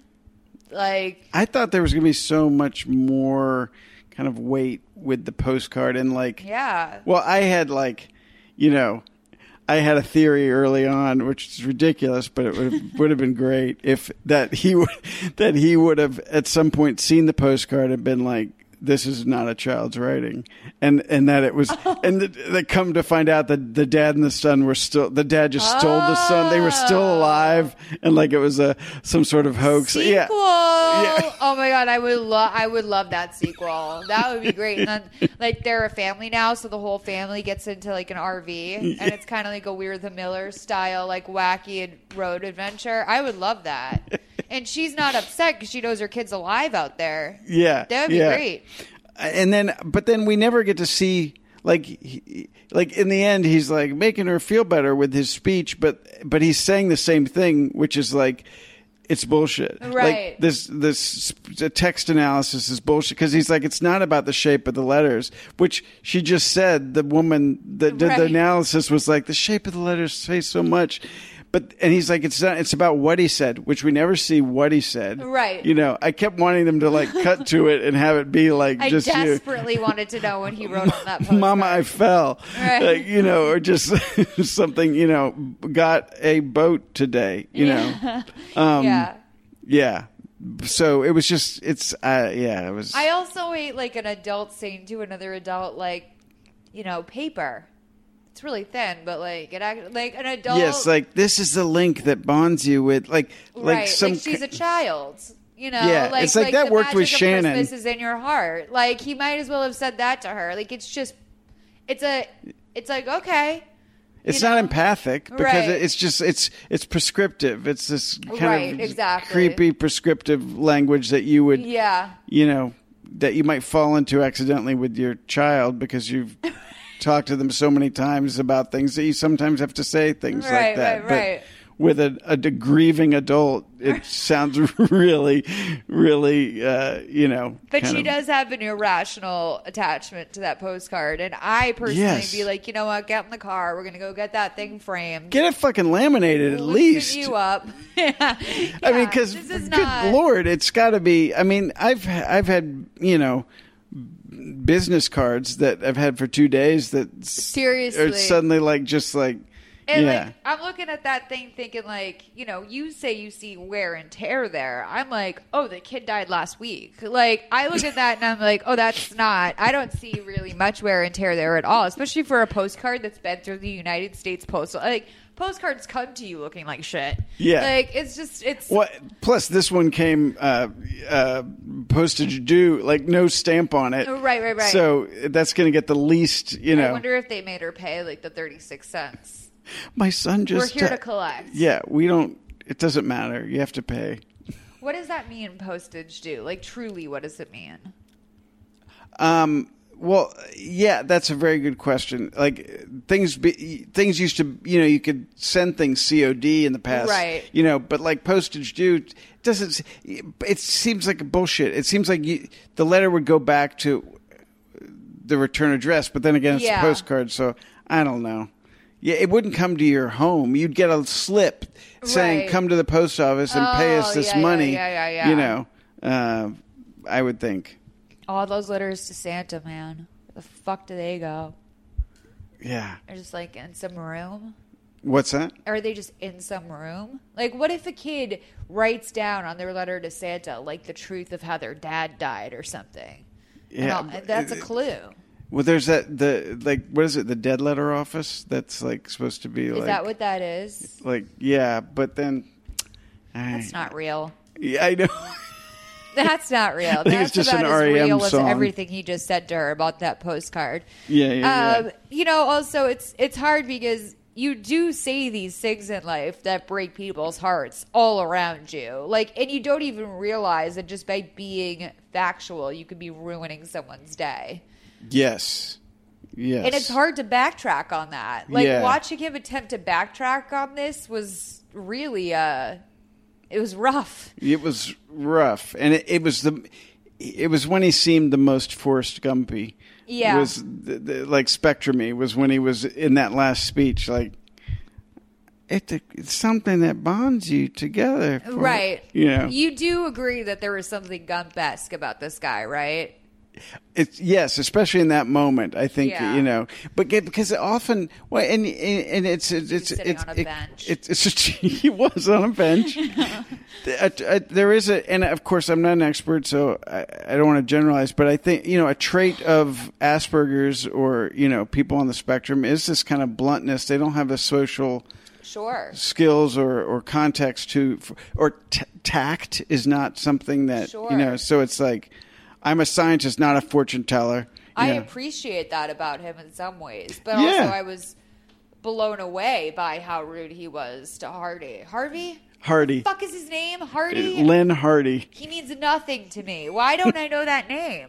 i just know it because it makes me think because the one guy's name's parker and parker stevenson was in that hardy boys show with shaun Oh, Cassidy. see, you have an easy cheat. Oh, Yeah, there you yeah, go. There you yeah. go. You've really got the system unlocked. By the way, I did realize when um, I was joking when you flipped this thing over and said, and I said, "Oh, is it made in China?" No, I'm not kidding you. This Camp David snow globe is made in fucking China. Like, how dare we? Are you kidding me? We're selling shit from China at the camp. They own our asses, y'all. Yeah. Uh, Don't. I, we need to take a hard fucking look in the mirror and see what's up. I mean, that's that really blew my mind. At our own Camp David, Yeah, yeah. they can't even fucking do an American-made product How hard would it be to make? I don't know where. How hard would it be to make it at Camp David? There's a lot of time. There's there's Where enough. is that place? it, uh, I- Virginia or something? Yes. Okay. But I don't know. Um, I don't know the town or the closest Right. place.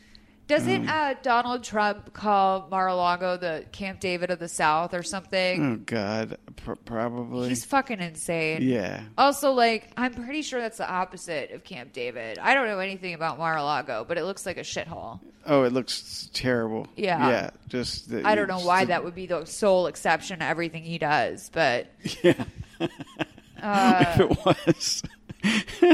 yeah. if it was It's- like it's- actually really fucking like undeniably nice, It's, like un, it's nirvana. It's just, it's peace. Just emanates peace. Right. You know. wow, so fucking chilled out after that week at Mar-a-Lago. Like I'm telling you, if you ever in your life have an opportunity to go to Mar, don't turn it down. It's once in a lifetime. I mean, it's literally like Camp David. Right. Like the Camp David of the South. Yeah.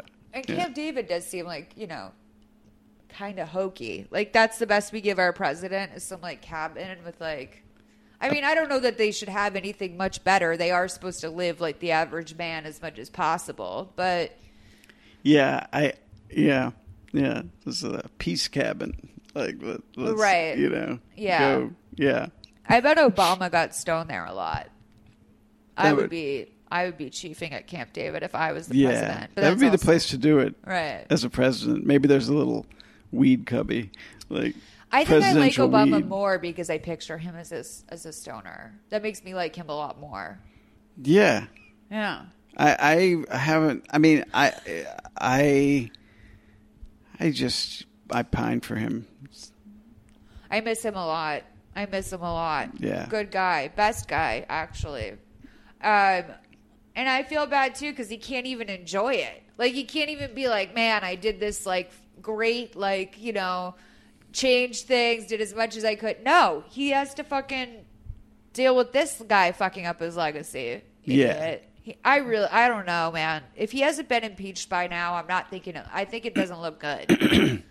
We've really softened up our our restrictions on that. oh stuff. yeah, we're we're screwed. Okay. For anyway, a while, I, we've don't- had I, I mean, political. yeah, no, and and look, I mean, six, 1968 would have been saying the same thing. So There's that. you know, like things come in cycles. uh, Yeah, you know. that's true. That's true. Yeah, yeah. That's scary. And just and let me just say, you know, paper is like a bond. like, well, let me let me ask you this: when skin touches paper, do you know what happens? Gets oil on from your from your skin. Yeah. Uh, that could hurt the paper. Um, so here's my question. We asked you this last time, but I want to know if you have another one or if we should just use the same scale. What's your favorite movie of all time? You think the one that's best made of all time? Oh, um, I the, there's I can't remember what I said last time, but I I know I don't have like there's a million, but like, um, To Kill a Mockingbird is a great. Maybe I said that last time. Maybe. Who knows? I don't remember. But if you guys at home know, um, but that's a great movie. great movie. Um, so we're going to say one on a scale of one to five. One is To Kill a Mockingbird, and five is uh, Mother May I Sleep with Danger, which you may have seen it or may not. Just know that it's the most lifetiming. Everything that we were saying earlier, which I think I should say to the audience as well. One thing I have learned doing this podcast is that there is no standard lifetime movie. Every fucking week we are doing a t- completely different genre, totally different. I mean, sir, sure, there's some that are a little bit more sappy or whatever, but um, yeah, this is a they've I've I've learned a lot doing this podcast. So, um, on a scale of To Kill a Mockingbird to Mother May I Sleep with Danger, um, is this a one or a five for acting? And and just quickly to clarify, uh, it's more about um, the the. It's not not about Is this a good or bad as or much not? as it is it, a real movie or not. Is this a real movie or um, not? I would say uh, uh, one. Which what is one again? Sorry. Uh, the best, very real, very like to, yeah. okay, I would give winning. this. Um, I as far as acting goes, I would give this a three or two. Yeah, it wasn't bad. it- I will give it a. I'll give it a two. I think it was really good for like the the, two part. leads, like like it was not. Yeah, it wasn't. I was not. uh There was, you know, I wasn't like. There weren't a lot of moments of like, oh, good lord, you this know. idiot. How did this happen? You know, no one's. Yeah, like, and it, you know, it wasn't it, it wasn't a huge stretch, but there were some emotional moments that seemed to be pulled. I would say the decent. babysitter was like one of the most jarring actors in this. There were weren't a lot of like jarring. Usually, it's the supporting characters that pull you out of it, and you're just like, "I'm sorry, what?" um, but this was this was pretty good. I would say also the digger was pretty bad at acting. Yeah. not a great actor. Yeah, yeah. Granted, they didn't give him a lot to do, but They gave him they gave him no enough. lines. Like, was he a glorified featured extra? It's a good question. That would blow. I did look him up, and I can't remember. He's been in like these kind of similar. Th- This is his world. Yeah. Um, okay, so the next category is believability of the world and characters. Did you do you think this is this exists? Do they sell that for you? It's it's more of a four, three. I was gonna four. say this is like a four for me. Like Yeah. absolutely fucking not to all of this. like it's not like you know if Marzipan spoke at one point, like maybe that would be a five. But like none of these fucks are real. Like none of these hoes live in my world. I'll tell you that. Yeah, yeah, yeah. creative use of words to avoid censorship. So that's when someone's like, "What the frick?" or like, Yeah, yeah, yeah. you know, Um, I uh, wow, I I can't think of a lot of examples of that. So, um, we were like a two. yeah, two. It wasn't that bad. They didn't have like, especially with the kids around, like there wasn't. there, there wasn't a lot of. it like, gets bad when it's like gangster sort of stuff, and it's just like these people don't talk without saying "fuck" like twelve dozen times. and do all know? these movies generally are they like PG? Or yeah, they're TV movies. I mean, They're- they're once in a- cable yeah, yeah, yeah, yeah. So like, so sometimes you'll get people like a writer that's really conscious of this. Yeah, and like yeah. it's bad in college scenes too. Yeah, because it'll be oh, like God. you know what the heck, man. Yeah. Like, and it's like you guys are in a huge fight about like him raping your sister, and you go, "What the heck, man?" Like, you know what I mean? It's really like when it's bad, it's bad. So dialogue. This was pretty good, I thought. Yeah, other than like like if you put the believability at a four, then I think the dialogue was probably a two or Yeah. three. Like it didn't seem uh, like like we already know it's BS character wise. So Let's give it a two point five. Yeah, I, I I thought, thought it it was pretty. I thought it stood stood up, and like the writers did do a good job of. We'll get to this. This is a new uh, thing in here, but like they did a good job of like for the executives like reading this. Like, yep, that closes up that. Yep, like.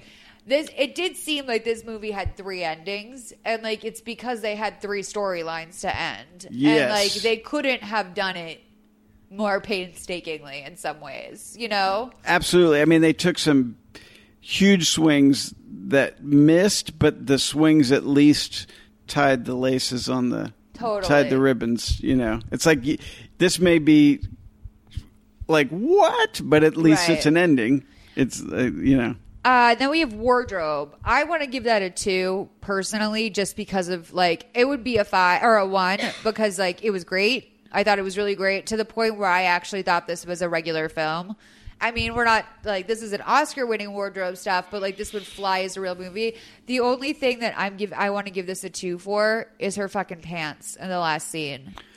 Those boxy. I mean, Margaret's pants. How way to make a beautiful woman look terrible. Like she Yes. for some reason those pants looked so dumpy on her and I was like who hated her in wardrobe?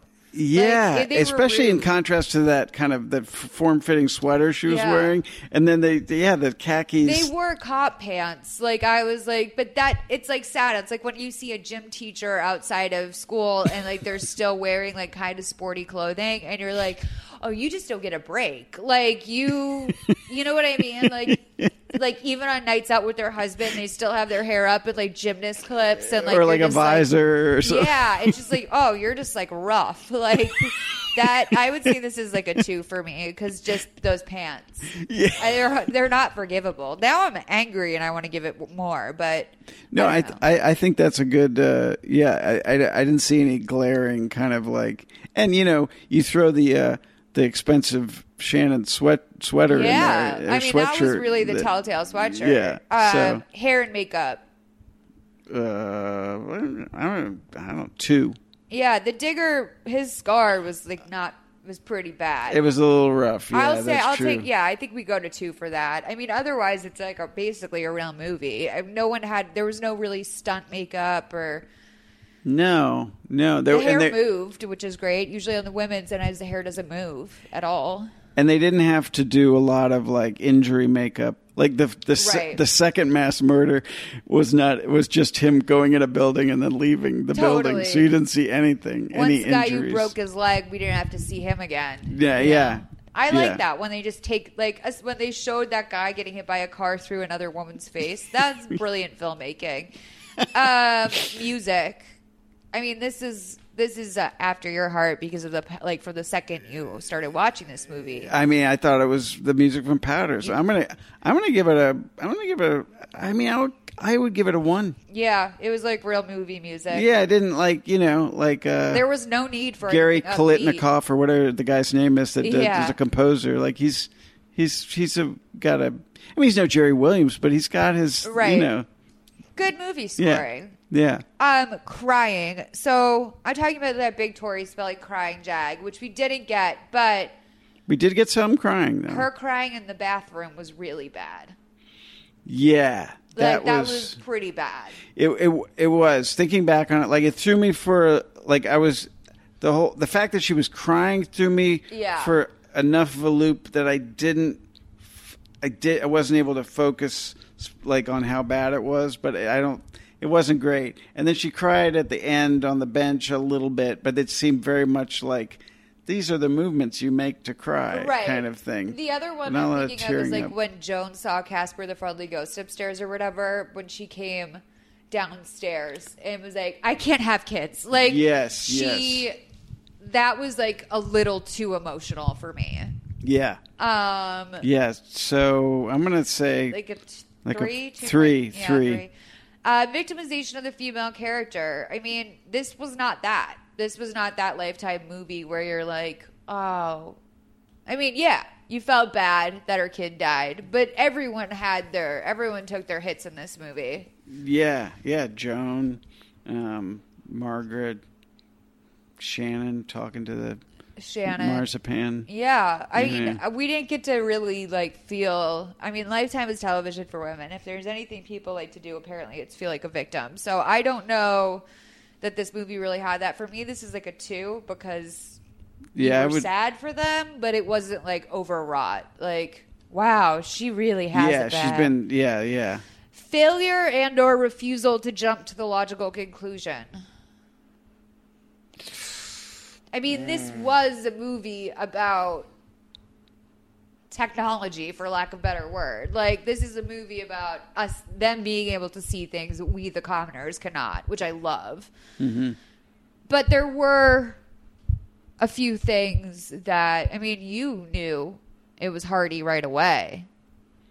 Yeah, I had a, I had the inkling, but uh, y- so. But is this is this talking about us, the viewer? So like uh, our them within the movie. Like Oh, they- when you yes. know they move through something and they just completely ignore for the sake of the plot or whatever. Like it's like when people ditch their cell phones Yes, early yes. on in a movie when that would never actually happen. You yes. know? Sorry, gotcha, gotcha.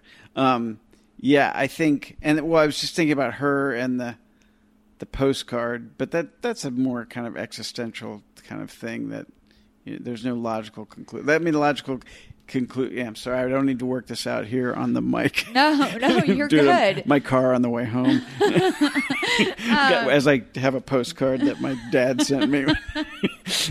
um, uh, I I would say like and it, it there didn't seem to be that big of a glaring like glaring you know stuff. I mean, I guess I mean there was I don't know. I'm gonna say three. Yeah, three. I mean, I could, I, yeah, like I don't want to break it down any further. Like, no, sometimes 'cause- I mean you'd be surprised at what people are able. Like last week we did, a, or two weeks ago we did a movie where these two women were fucking the same. The Lisa Rinna movie. This she was fucking the swim teacher's husband, and the two of them became best friends and had no idea, even though they knew they had the same last name.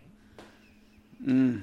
And I'm like, ladies, like at Yeah, no yeah. point does someone pull out a picture. Like, yeah, yeah, yeah, yeah. Weird. Okay, Okay. so dropped plot lines. Um, as I said, they did this in painstaking detail in this movie. Yeah. I guess I was kind of wondering if the digger had anyone in his life who cared about him. Yeah, it's Digger. I mean, it's like Digger was a pawn, just like you know they talked about the other guy being a patsy. Yeah, the Digger seemed like a patsy as well. Like we don't know the Digger.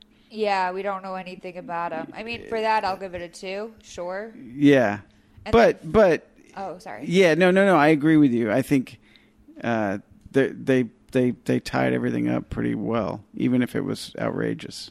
Um, and then lastly, we have font. I mean, I don't even recall this movie really having a font. They did the titles. They had a little something for that. Yeah, they're just It was white. just like type. yeah, and I'm I'm trying to remember. Did they ever say the Devil's Teardrop? Oh, you're doing it. Thank God. I was like, I can't, I can't think and do math, even on a calculator. Sorry. Um, the devil. Oh, I mean, this. Yeah, the devil's teardrop was in and of itself a font. But did they? That was at the beginning. Was that the very first thing you saw? on the good? poster, it it has a little devil's teardrop. Oh wow! Oh, Wags, I'm sorry, baby.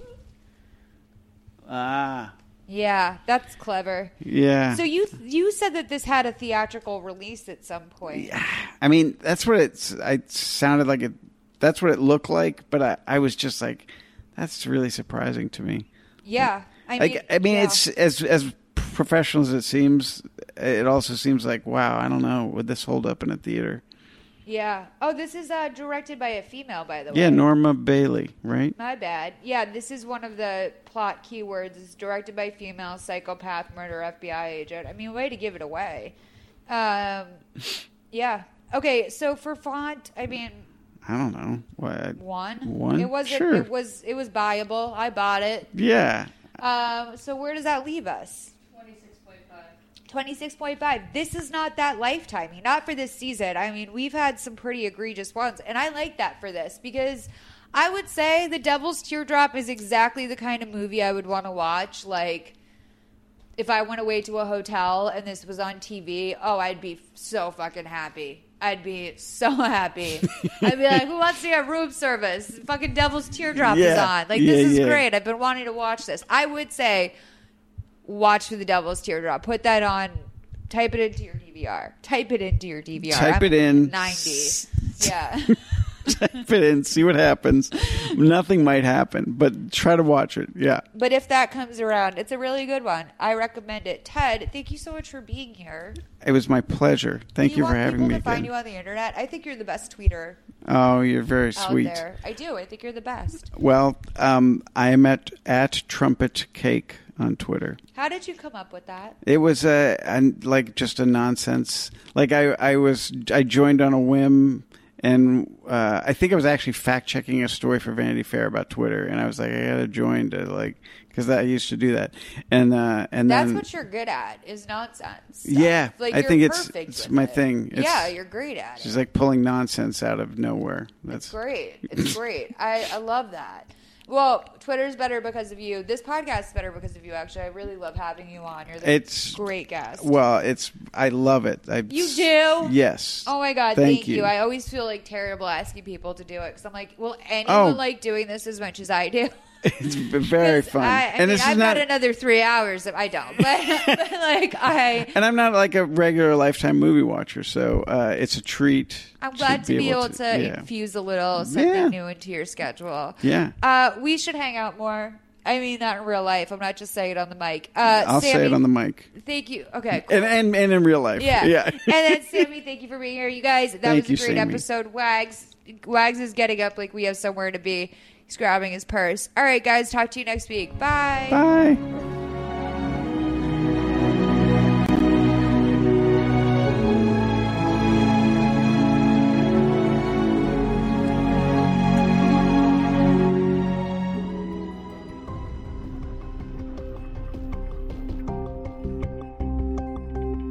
Thank you for listening to season three of Mother May I Sleep With podcast. Our show today was made possible by our coordinating producer, Nicole Matthew, as well as our producer, Sammy Junio. Much love to Christina Lopez for all of her help and Elizabeth Brozek for that killer logo. We love it when new listeners find our show, and the best way for that to happen is landing in the Apple podcast charts. You can help us out with that by making sure you're subscribed to the show, and if you want, leave a review. And if you really want to support the show, you can head to our Patreon, patreon.com slash MMISWP. For information on our ranking system, episode details, and social media, head to mothermayisleepwithpodcast.com. I'm your host, Molly McAleer. You can find me on Twitter and Instagram under M O L L S, Molls. And if not there, on my couch, binging Lifetime movies. See you next time.